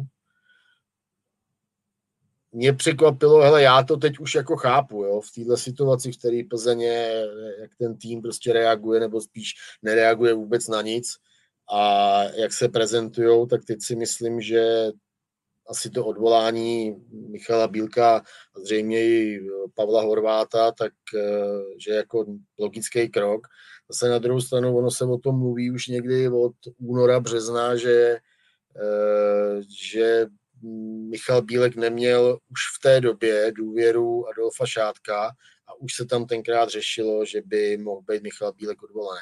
Mně to tenkrát přišlo strašně brzo a strašně nefér vůči Michalu Bílkovi, protože oni byli ještě reálně prostě ve hře, ve hře o titul, byť nějak se předpokládalo, že to asi jako neudržej, uh, být nalepený na Slávy a na Spartu, ale tenkrát mi to přišlo jako velmi, velmi nefér a možná se to třeba i, protože samozřejmě tyhle věci uh, se dostanou i k trenérům, tak, uh, tak si myslím, že to třeba možná a, k hráčům samozřejmě do kabiny, tohle se tam všechno řeší, a tak si myslím, že to možná mohlo mít i třeba velký vliv uh, na průběh uh, té jarní části Plzně. No.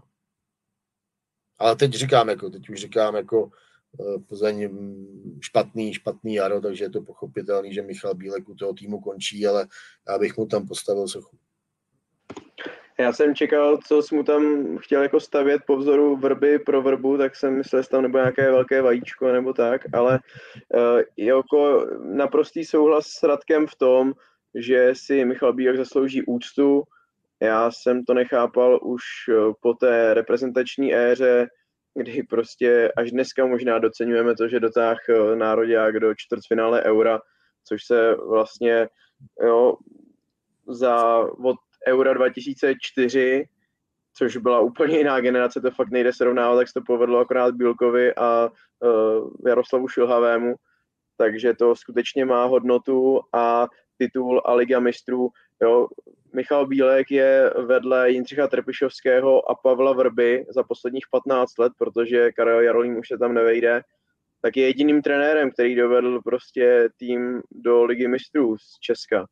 Takže jako zaslouží opravdu úctu a líbí se mi zároveň, jak civilizovaně se dokáže klub rozloučit s trenérem. Jo, že prostě ho nechá dojet tu smlouvu, teď stejně už by to nemělo žádný nějaký efekt, ale taky už jsme to zažili, že prostě vyhazovali týmy, trenéry dvě, tři kola před koncem, aby se jako něco stalo, i když už vlastně se stejně nic moc jako stát nemohlo, tak uh, mně se fakt líbí ta forma, jakou se to událo, to, že to už nepůjde dál, to myslím, že nám bylo snad všem jasné už několik týdnů, možná měsíců. Uh, je čas se posunout dál, ale za mě prostě to všechno vlastně mm, se stalo tak, jak jako mělo. Eh, Michal Bílek bude vždycky zapsaný, neuměl by být zapsaný zlatým písmem v historii té novodobé Viktorie Plzeň, ale teď je potřeba prostě udělat další krok. Honzo, no, ne, otázka, jestli tady tohle poklidné loučení a dojíždění sezóny nevychází právě z toho předpokladu, že má Michal Bílek smlouvu do konce sezóny a že kdyby ho odvolal za v rozběhlém ročníku, tak bys mu stejně musel platit, navíc bys k tomu musel přiložit nového trenéra, jestli by to... No, tak, tak jako trén, trenéry vyhazuješ v rozběhlé smlouvě jako podle z nějakých 80, možná 90%, ne? To by jako nic tak... ale tak jako když se podíváš na ekonomický stav v Plzně z nějakých posledních měsíců a let, a tím, tak by to, jako Pavle, do, do, do, dojeli asistenti, to je úplně jako běžný řešení, no. Promiň, že ti do toho skáču, ale ne, to, by to takový problém nebyl ale zároveň jako pro mě Michal Bílek mi trošku připomíná ten jeho osud takového Jaroslava Šilhavého ve Slávě, kdy se ukázalo, že ten potenciál uh, toho trenéra v kooperaci s tím kádrem se víceméně vyčerpal a Plzeň v tomhle směru za mě musí udělat krok dopředu, protože to, jak Viktoria posílala kádr, jak ten kádr měla nastavený, tak z její strany na jaře to prostě bylo málo. A mluvili jsme tady o tom v předchozích dílech, nebo v tom díle, kdy jsme kritizovali Plzeň, že Viktorka se sice prezentovala, řekněme, nějakým pragmatickým fotbalem, on se to tady zmiňoval, že uh, účinný, ale pragmatický fotbal, ale v mých očích se to v najaře přesunulo už do totální pasivity a s tím týmem, který tam je a s těmi fotbalisty, kteří v tom kádru jsou, což jsou hráči, kteří jsou postaveni přece jenom na trochu jiný styl fotbalu, uh, se tenhle vztah v mých očích vy, uh, vlastně vyčerpal a že ta cesta nového trenéra je správná. Teď je otázka, ale aby Plzeň zvolila správně a nebyl to nějaký jako panic buy nebo v podstatě cesta do slepé uličky ve smyslu, že přijde kouč, který to nezvládne nebo půjde podobným směrem a bude se Plzeň motat dál v kruhu. Ale tady je asi otázka, které se dostaneme a to je, a ta je hlavní a to je otázka nového majitele, který může z Plzní zamávat, ať už směrem tam nebo na druhou stranu. To asi bude klíč, který ukáže, co Viktorie a jak bude Viktorie vypadat na podzim. Ale tady ještě uh, některý tady posluchači tak do toho chatu píšou, že, že jsme kritizovali Bílka za, za přístup uh, k těm zápasům se Spartou a, a se Sláví, že taky hrál z boku a, uh, a že teď chválíme za to samý Priského, ale on v tom je velký rozdíl, jo, protože, protože Sparta se celou sezónu chce prezentovat Eh, dominancí na míči, chce tvořit hru a, a neustále udává tempo hry, že to je prostě na ní, že ona takhle chce hrát a, a, a chce soupeře přehrávat, chce valit a, a i za stavu 1-0, 2-0, tak eh, prostě chce mít ten zápas pevně v moci. Prostě útočit. A, eh, a Michal Bílek má prostě ten fotbal vymyšlený malinko jinak nebo, nebo vodost jinak a, a v mnoha zápasech se stalo, že Plzeň šla do vedení a pak se stáhla do ulity a, a prostě ten zápas eh, jenom odbránila do nějakého jednogólového náskoku 1-0 nebo 2-1, to byly taky obvyklý výsledky pod Michalem Bílkem.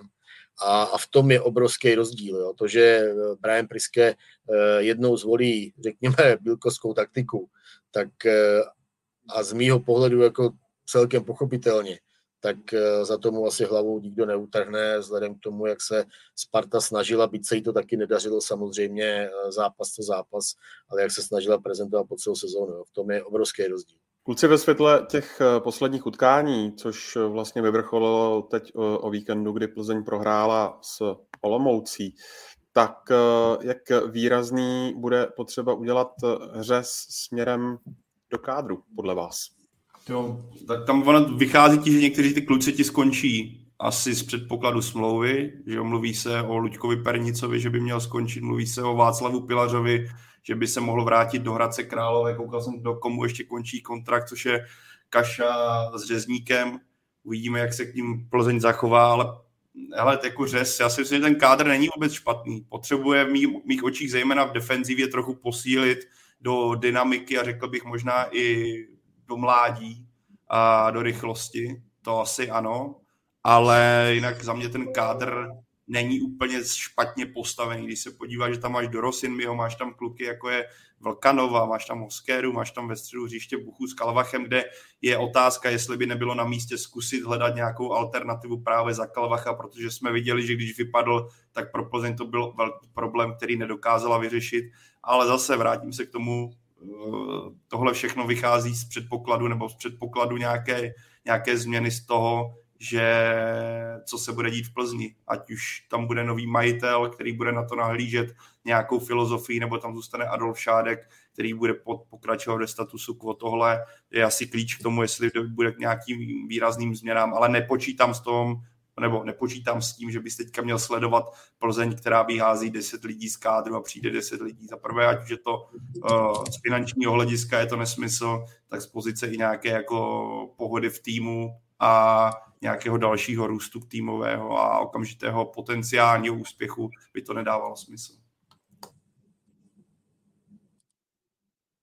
No, já jsem taky docela jako zvědavý, co se bude dít. Myslím si, že pokud nedojde pokud nedojde ke změně majitele, tak eh, tam bude jednoznačná snaha ten kádr zlevnit. Jo. Takže si myslím, že Slávy nebo Plzeň si stáhne některý hráče z hostování, třeba typu Šulce, možná typu Čiháka, eh, který je v Hradci. A mm, určitě Pavel, jak mluvil o těch čtyřech jménech, tak si myslím, že určitě v Plzni nezůstanou ani jeden. A takže zlevnění kádru eh, bude určitě jako na pořadu dne. No. Je otázka, jak, jak to dopadne s majitelem, je to, je to strašně nečitelné. No tak když si na to Radku narazil, tak v tom rovnou můžeme pokračovat, eh, protože ohledně toho majitele tam eh, se hovořilo o zájmu ze strany hmm, jakési rakouské firmy. V kolárech se zmiňuje i velký koncern Red Bull. Je to podle tebe totální nonsens nebo, nebo ne? Ale uh, myslím, že to je tak, jak jsi to řekl, že, že to je nonsens i vzhledem eh, ke strategii, který eh, Red Bull má, že, eh, že rád třeba hm, oni dávají peníze prostě do projektu, kde se dobře pracuje s mladými hráči, který se zhodnotějí v těch pak top klubech a má to nějaký ekonomický smysl. Což v Plzni, když se podíváme na tu soupisku, tak koho bychom tam mohli zhodnotit, Jindřich Staněk a pak asi tím končím, jo. A takže prostě Plzeň to má postavený tímhle způsobem. Uh, vím, že se o tom jako špitalo v kuloárech, my jsme to uh, taky psali, ale nepsali jsme to v tom duchu, že, uh, že by Plzeň byla před podpisem s Red Bullem. Co máme informace, tak, tak to rozhodně, rozhodně tady ta cesta je slepá. A Adolf Šádek, no tak Adolf Šádek, on po těch zájemcích tak eh, požaduje to, že si chce ponechat 25 eh, až 30% možná balíčko víc eh, akcí po dobu pěti let a, že chce zůstat i nadále generálním ředitelem nebo manažerem, že nevím, jak ta pozice s Adolfa Šátka jmenuje, ale prostě šéfem klubu, řekněme. A, a zatím prostě se s nikým nedohodl. No, tak říká, že to, říká, že to chce všechno uzavřít do konce června. Nevím, no, třeba se to, třeba se to povede, ale říká, je to, je to strašně nečitelný, těch eh, prostě informací koluje fotbalovým prostředím eh, spousta, už, už víceméně než rok, nebo možná ještě díl. A, a zatím to k ničemu nevedlo, jo. Takže uvidíme, uvidíme. Pokud by to chtěl Adolf Šárek uzavřít už teď během třeba měsíce dvou, tak už v klubu musí probíhat eh, nějaké due diligence, nějaký audit. Myslíš třeba, že tam hrozí nějaké hm, vypadnutí kostlivce ze skříně? no, nevím, nerad bych, mě, aby mě Adolf Šárek zase volal, jo.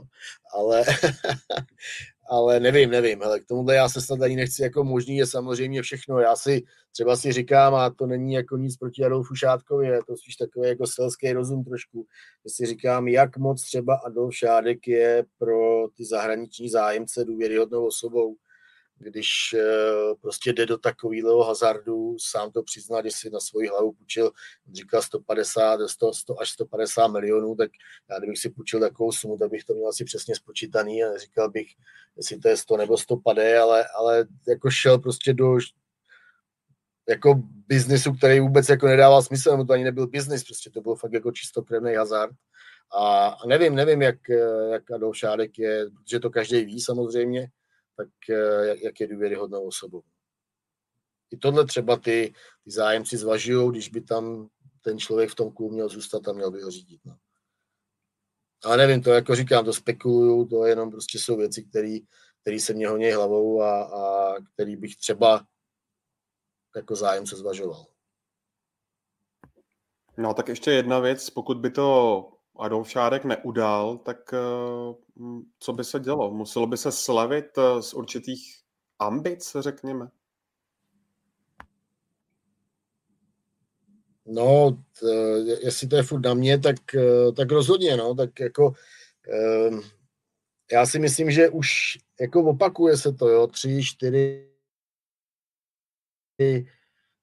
vlastně od toho titul pod Pavlem Vrbou, kdy už tenkrát vlastně Plzeň do toho šla s tím, s tím klacíčkem že jo, na, na Spartu a na Slávy a, a, že už ty ambice byly takový, hele, jako když se nám to povede, tak to bude fajn, ale, ale hlavně pojďme tady řešit poháry a z toho získáme nějaký peníze a e, aby ten klub mohl mohl volně dýchat a volně žít, jo.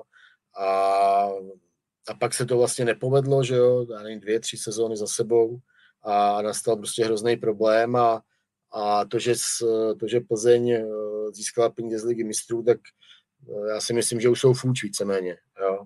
A protože, t, protože Plzeň má široký kádr, má ho pořád jako velmi nákladný, takže ty peníze tam každý měsíc tečou a tečou a, a, a ta cesta je asi, v případě se to neprodá, ten klub, tak, tak je to jednoznačný. No. Prostě musíš, ho, musíš zlevnit provoz, zlevnit provoz kabiny, zlevnit a nevím, realizačního týmu, protože Michal Bílek taky určitě jako stál nějaký peníze a, a zlevnit prostě provoz jako celého klubu, no. to, je, to, je, jako je, eh, to je bezvýchod, nebo to je, to je nutný. A ještě jedna věc podle mě, no, víc sázet jako na hráči, který pak můžeš zobchodovat, no. Protože přesně, jak to říkal předtím Radek, tak kdo se dá prodat? Staněk možná a ne za žádný velký peníze už vzhledem k věku Kalvach. A to je tak jako všechno, když to člověk porovná se Spartou a Sláví, anebo vlastně i s jinými kluby, který sice nemají takové výsledky, to je samozřejmě jako by zase Jo, to, co není snadný pro Plzeň, ona chce mít, chce mít výsledky teď hned, jo, takže je v jiné pozici než týmy, které jsou spokojené na, řekněme, pátém až desátém místě a jestli skončí jako pátí anebo osmý, devátí, to už není zas až tak velký rozdíl, jasně, když jste ve skupině o titul, zahrajete si zvlášť na pátém a šestém místě super zápasy doma, ale, ale jo, s nás se tam pouští mladá krev, než když potřebujete takhle výsledky. Jasně, Sparta teď třeba, nebo i Slávě, tam má několik mladých kluků. Když se podíváme na ten věkový průměr, tak je, jako, jsou spíš tyhle dva týmy jako mezi těma top, pokud jde o ten, ty nejmladší týmy. Ale, ale Plzeň dlouhodobě prostě sází spíš na ty prověřené hráče, no a tohle je prostě další věc, že jo, jak se dají vydělávat peníze, no. Přivedete mladýho kluka, dáte mu šanci, zlepšíte ho a pak ho střelíte, no. Jako v Slávě, když to vezmete, tak za posledních těch pět let, dejme tomu, pod eh, Jindřichem Trpišovským, tak takhle získala jako přes miliardu, že jo. Tak proč by to nemohla zvládnout Plzeň, ale je potřeba tam jako změnit trochu i ten přístup a to, jak se dělají hráči a jak se pak s nimi pracuje, jaká se jim dává důvěra, a tak dále, to spolu všechno souvisí, no. Ale samozřejmě, že jako eh, zlevnit provoz a tak, tak to bude nutnost, pokud, eh, pokud se nesežene eh, nějaký investor, no. Tam docela uh, jsem se tady musel, musel zasmát jistý Ondřej Novosad, tak se ptá, kolik si vydělal Kremenčík od Jakartě, že by mohl Plzeň koupit. to mě docela pobavilo. No a Jakub Olejník ještě tady píše, uvědomujete si, že v Plzni je největší akademie v republice, tam o talenty nebude nouze. To možná ne, Jakube, ale každopádně ve Viktorce ty, ty hráče nevidíme tedy. E, ještě, abychom eh, to nějakým způsobem uzavřeli, kluci, e, tak se vrátíme zpět na začátek tohoto bloku a sice konci, respektive hledání uh, nového trenéra. Uh, v éteru uh, padá spousta jmen. Jonáš Bartoš jsem koukal, dokonce psal o jménech typu Miroslav Koubek nebo Petr Rada, což mě tady osobně docela, docela překvapilo. Každopádně nejvíc procent je dáváno obecně Martinu Svědíkovi, který teprve teď v lednu prodloužilo smlouvu na Slovácku o, o, o dva roky, až do léta 25, tak jak moc daleko jsou, pokud máte nějaké informace, rozběhnutá ta jednání a kolik procent dáváte tomu, že to skutečně dopadne? Hele, já jsem slyšel eh, informaci k tomu, tak za mě, co jsem slyšel, tak já jsem, uh, tak Plzeň ze Slováckem nebo s Martinem Svědíkem zatím v žádném eh, jednání není, respektive žádná jednání v tomhle směru údajně nemají probíhat.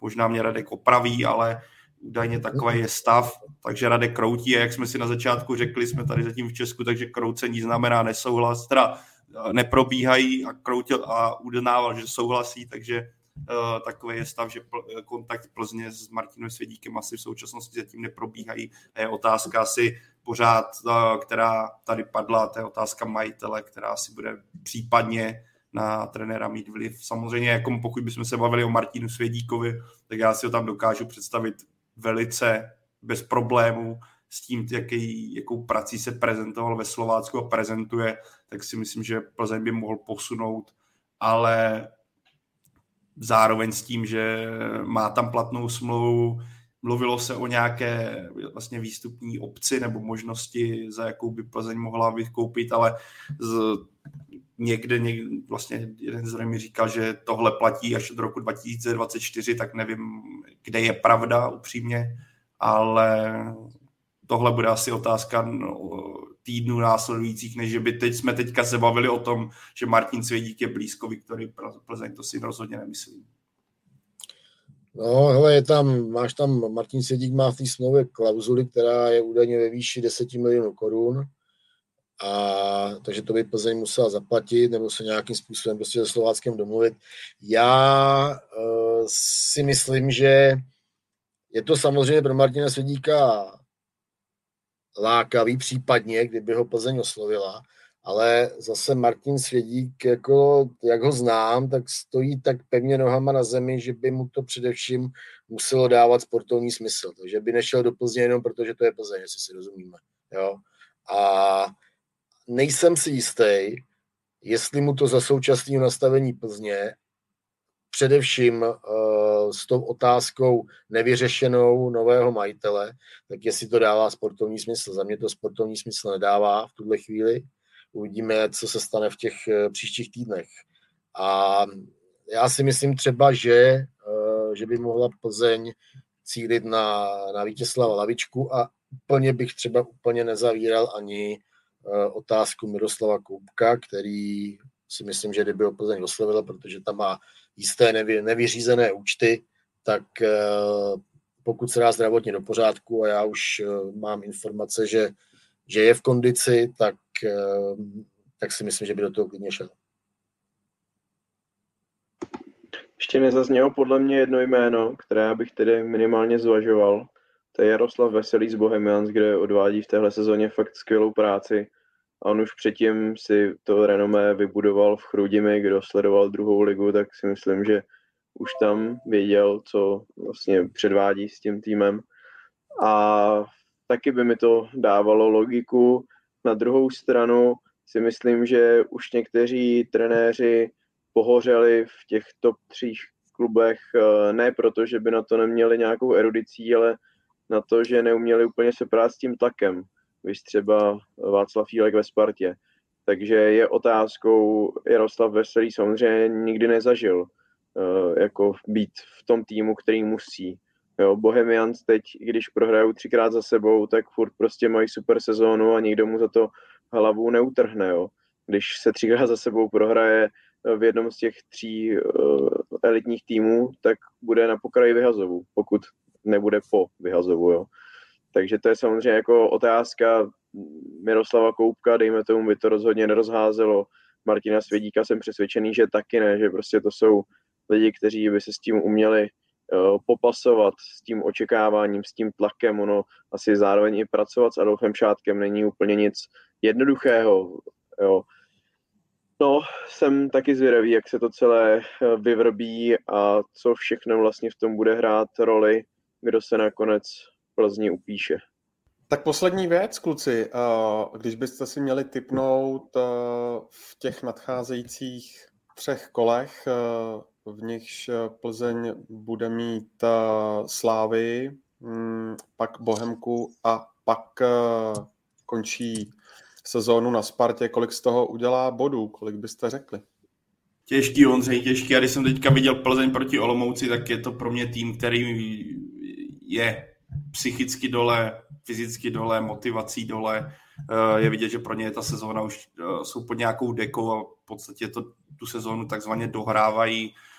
Tam pak jako, že máš zase narazíš na soupeře, s kterými prohrát nechceš, ať už je to Slávě nebo Sparta, to si myslím, že jako jestli nějaké utkání je mají vyburcovat, tak to budou právě tyhle, ale když vidím tu formu, tak si dokážu představit, že oba ty duely s pražskými S Plzeň nezvládne a ty zmínil ještě ten třetí klub, který, který mají a to je Bohemka. Když vezmu formu Bohemky, tam si myslím, že Plzeň by mohla uhrát výhru, ale vidíme, jak Bohemka dokáže být nepří, nepříjemným soupeřem a jak Plzeň na tom současnosti je, takže ale pro mě Plzeň do konce sezóny tři body za utkání s Bohemkou a tím to vlastně nějak tak jako potvrdí to nevýrazné a nepřesvědčivé jaro a tím skončí Michal Bílek.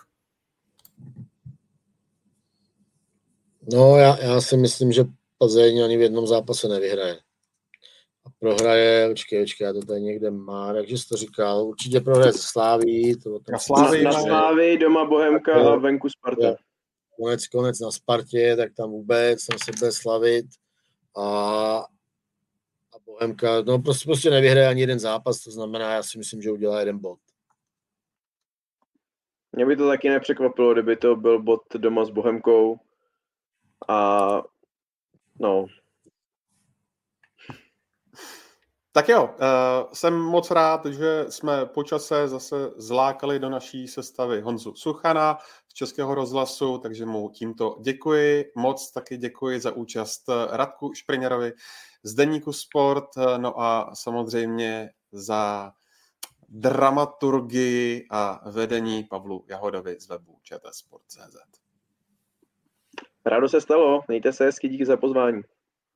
Ondřej, bylo to opět krásné, děkujeme ti a děkujeme všem, kdo tady s námi byli. Bylo vás přes tisíc, co, což Ale ještě nekončíme. Ještě nekončíme, to je důležitý zmínit, ještě nekončíme. Tahle show pokračuje dál, sice bez nás tří hlav, ale přijde čtvrtá hlava jiná. Hlava pomazaná. Tak hele, taky díky za pozvání a snad jsme nenasrali moc slávistů, Spartanů a Plzeňáků, jak to tak bývá vždycky. jo, to si člověk nevybere. Kluci, díky moc. No a my se teď eh, přesuneme o kousek eh, dále k, k kolegovi z eh, ČT Sport Vlastovi Vláškovi, se kterým si budu povídat na téma náš fotbal živě.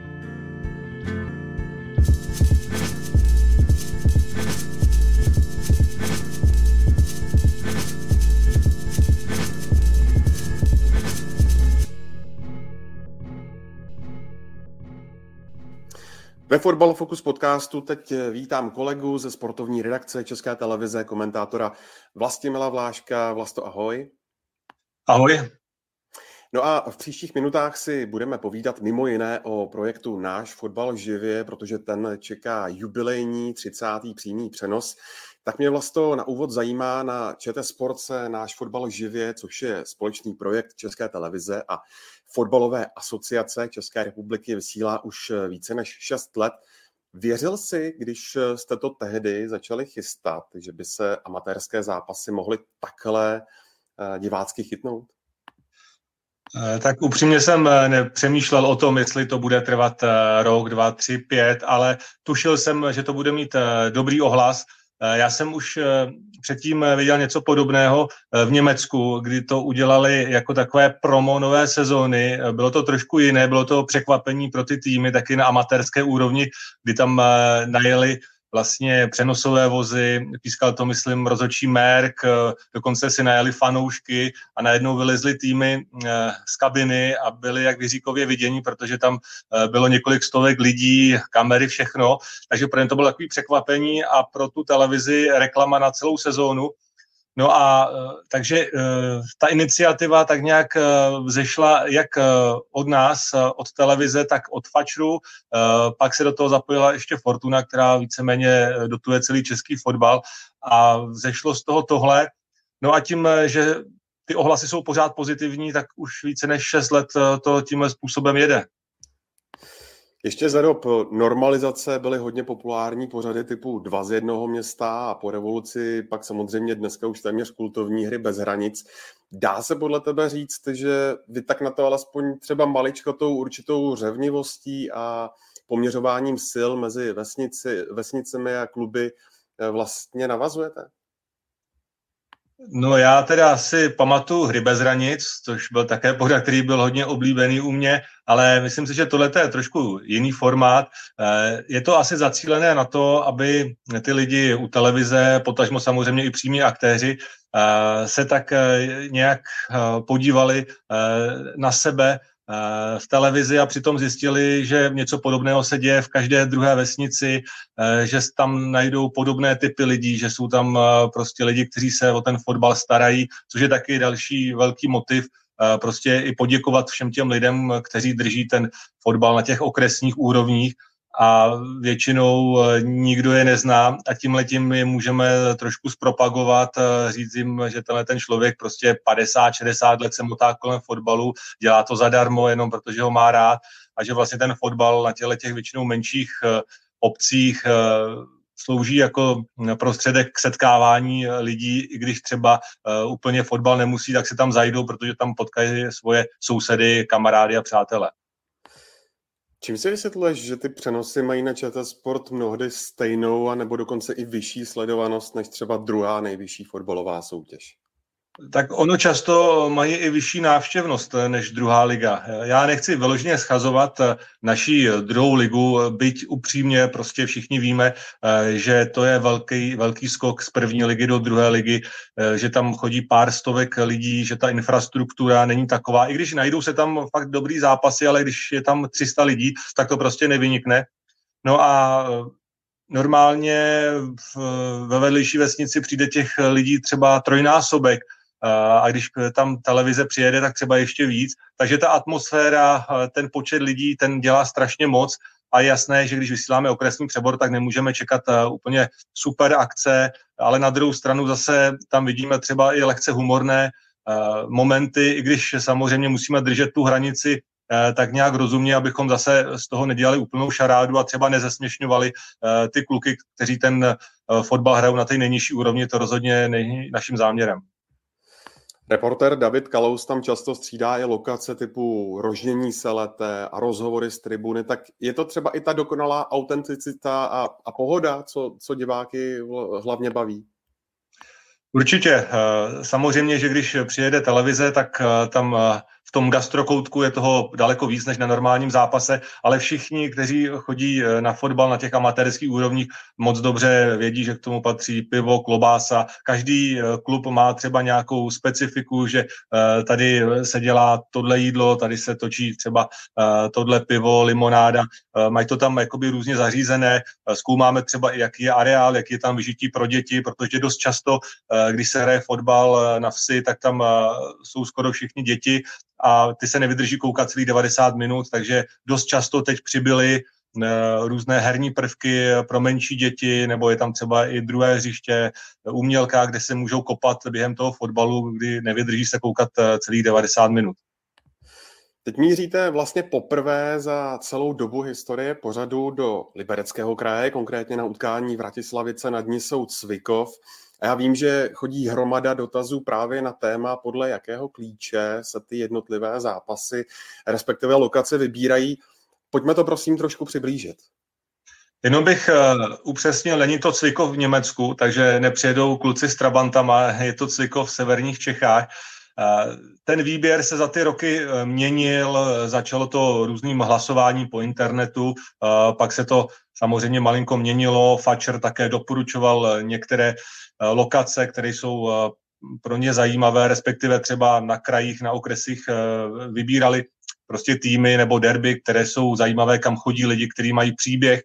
No a to vždycky je takový hlavní motiv, proč třeba ten zápas sledovat, ale většinou se k tomu najdou i různé další. No a teď před eh, jarní částí sezóny eh, bylo na stránce Přihraj.cz, což je taková platforma, která združuje eh, různé sportovní a fotbalové aktivity právě kolem fotbalu, tak tam byla možnost se přihlásit, napsat tam, proč právě přijet do toho, kterého městečka, obce a z toho se potom vybíralo hlasování, myslím, na Facebooku, no a zešly z toho některé právě zápasy, které vysíláme teď na jaře.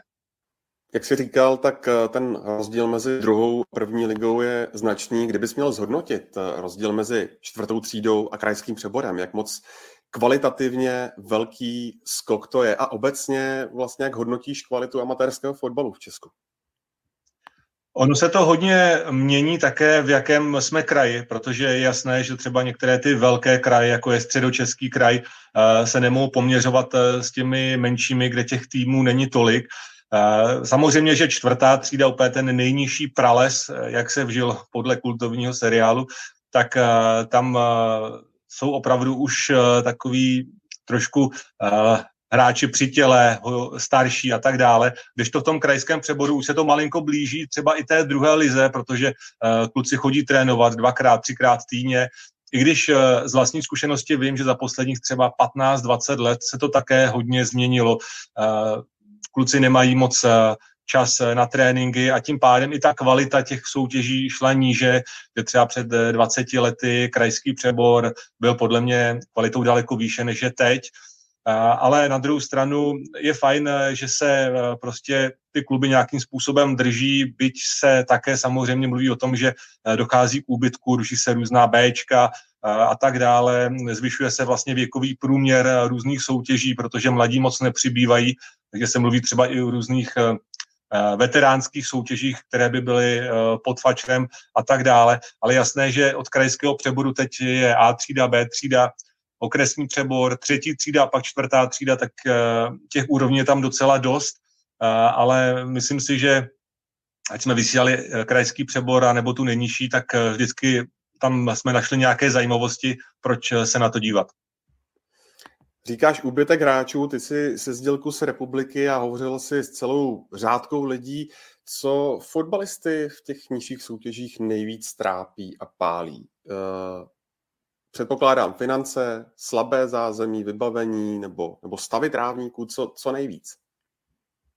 Tak eh, pokud eh, půjdeme úplně k těm nejnižším soutěžím, tak eh, tam asi úplně neřeší finance, protože samozřejmě hrajou to všichni zadarmo. Stavy trávníků, to se samozřejmě také liší případ od případu. Někde jsou pěkné trávníky v těch nejnižších soutěžích a někde v krajských přeborech jsou oraniště, někde se hraje třeba i na umělkách a tak dále. Takže si myslím, že teď aktuálně asi je to spíš počet hráčů, to je takové nejčastější téma. Eh, byť na ty televizní zápasy většinu těch hráčů je dost, až eh, bych řekl, že přetlak, ale obvykle, když eh, se ta sezóna rozjíždí, tak často na začátku je jich dost, pak postupně odpadají práce, jiné zájmy, rodina a často se stává, že prostě nejsou schopni dát dohromady ani 11 lidí, což je asi ten největší problém. No a myslím si, že to všechno ostatní je tak trošku podružné, Eh, dal, další možná věcí ještě, kterou zmíním, je uh, lidi, kteří jsou schopni se obětovat pro ten klub, pro ten fotbal, protože hrát to je to nejlepší na tom fotbale, ale pak samozřejmě, když přijdou roky, zranění a tak dále, tak se člověk může podílet tím, že trénuje, vede tam bystro na hřišti, dělá správce a tak dále, ale to už zase moc lidí v tom volném čase dělat nechce, tak možná ještě tohle je možná ten problém. Aniž bys někoho protěžoval, nakonec je to vždycky hlavně o lidech, tak kde tobě samotnému bylo ze všech těch zápasů, co jsi sjezdil nejpříjemněji? To je fakt strašně těžko říct. Já tenhle projekt dělám moc rád, protože víceméně všude nás vítají velmi vřele, což je velký rozdíl oproti profi soutěžím, kde člověk přijede, všechno už eh, je to dané, eh, člověk ví, kam má jít, je to prostě všechno na té profi úrovni, jede tam do práce, jsem taky, ale ti lidé eh, prostě, jak to tak bývají, eh, tu televizi, která tam přijede eh, poprvé, někdy i naposled vůbec třeba v jejich životě, tak vítají velmi vřele, jak jsem někdy říkal, napečou. Samozřejmě, že tam všechno ostatní funguje pro nás velmi dobře a teď, jako když teď vzpomínám, tak nemůžu fakt vypíchnout eh, jedno místo. Pravdou je, že třeba eh, na Moravě eh, jsou ti lidé možná malinko ještě vřelejší, jako by nám chtěli kompenzovat tu dlouhou trasu, kterou tam urazíme. Teď jsme byli naposledy ve Štítné nad Vláří, což je až za Luhačovicemi, takže konec republiky, československá hranice. A lidé tam byli výborní, na Jižní Moravě taky fajn, ale jako je, to, je to stejné, ať už jedeme do Ústeckého kraje, do Jižních Čech, je to, je to fakt podobné. Paradoxně možná nejméně lidí eh, přišlo eh, eh, na zápas přímo v Praze, protože chtěli jsme ukázat, jak fotbal funguje v Praze, ale je jasné, že na těch vesnicích je to takové trošku rizejší a tam to vybíráme malinko raději a možná malinko raději jdeme i do těch nižších soutěží, než třeba do toho krajského přeboru. Byly při těch zápasech přímo na hřiště třeba i k vidění nějaké známé fotbalové tváře, které už s profi fotbalem skončily? Eh, taky, taky samozřejmě, že občas eh, je to zajímavost toho zápasu, že nastupuje nějaký bývalý ligista nebo třeba i někdo býval, nebo třeba i z jiného sportu, tak mě napadá, že vlastně první zápas, který jsme vysílali, byl s Velimi a za Velim nastupoval tehdy Lukáš Hartik, pamatuju se taky, že třeba naskočil, uh, když, jsou, když mluvím o těch jiných sportech, Pavel Maslák na Jižní Moravě. Uh, tam tež uh, také za hostě Radice hrál Jiří Procházka, uh, teď docela známý bojovník. Takže eh, teď naposled ve Štítné také bývalý ligista Pepa Hnaníček, takže jakoby není to něco, co by muselo být, že tam musí být nějaká známá tvář, ale občas se nějaká taková najde.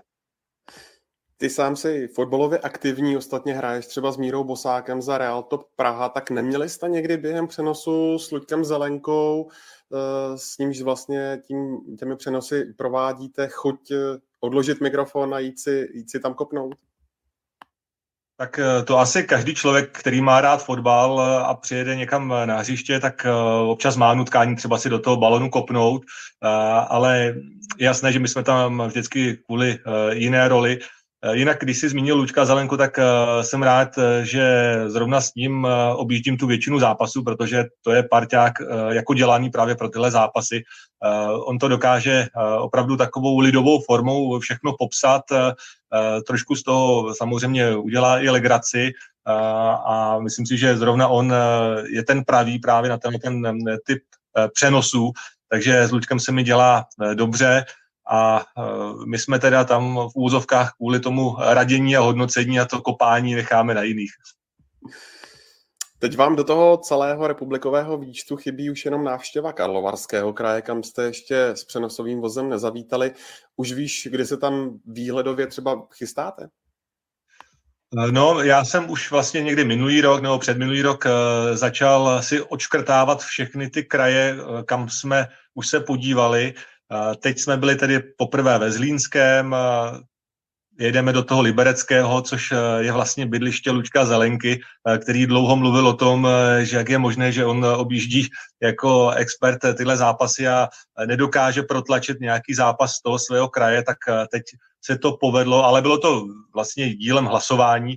No a teď je to možná na Pepovi Němcovi, který vlastně dělá pro okresní fotbalový svaz v Karlových Varech, aby nám doporučil nějaký zajímavý zápas, aby eh, trošku eh, fanoušky nalákal, proč by zrovna přenos měl být tam odsud a eh, nevím, jestli se to stihne ještě teď v jarní části, spíš už si myslím, že budeme vybírat pro tu podzimní část, ale samozřejmě chtěli bychom to tak nějak uzavřít a podívat se i do toho Karlovarského kraje. Tak se nezapomeňte dívat přímý přenos 30. dílu Náš fotbal živě a jeho zastávku v Libereckém kraji sledujte příští neděli 28. května od 10 hodin dopoledne na ČT Sport a webu Sport.cz.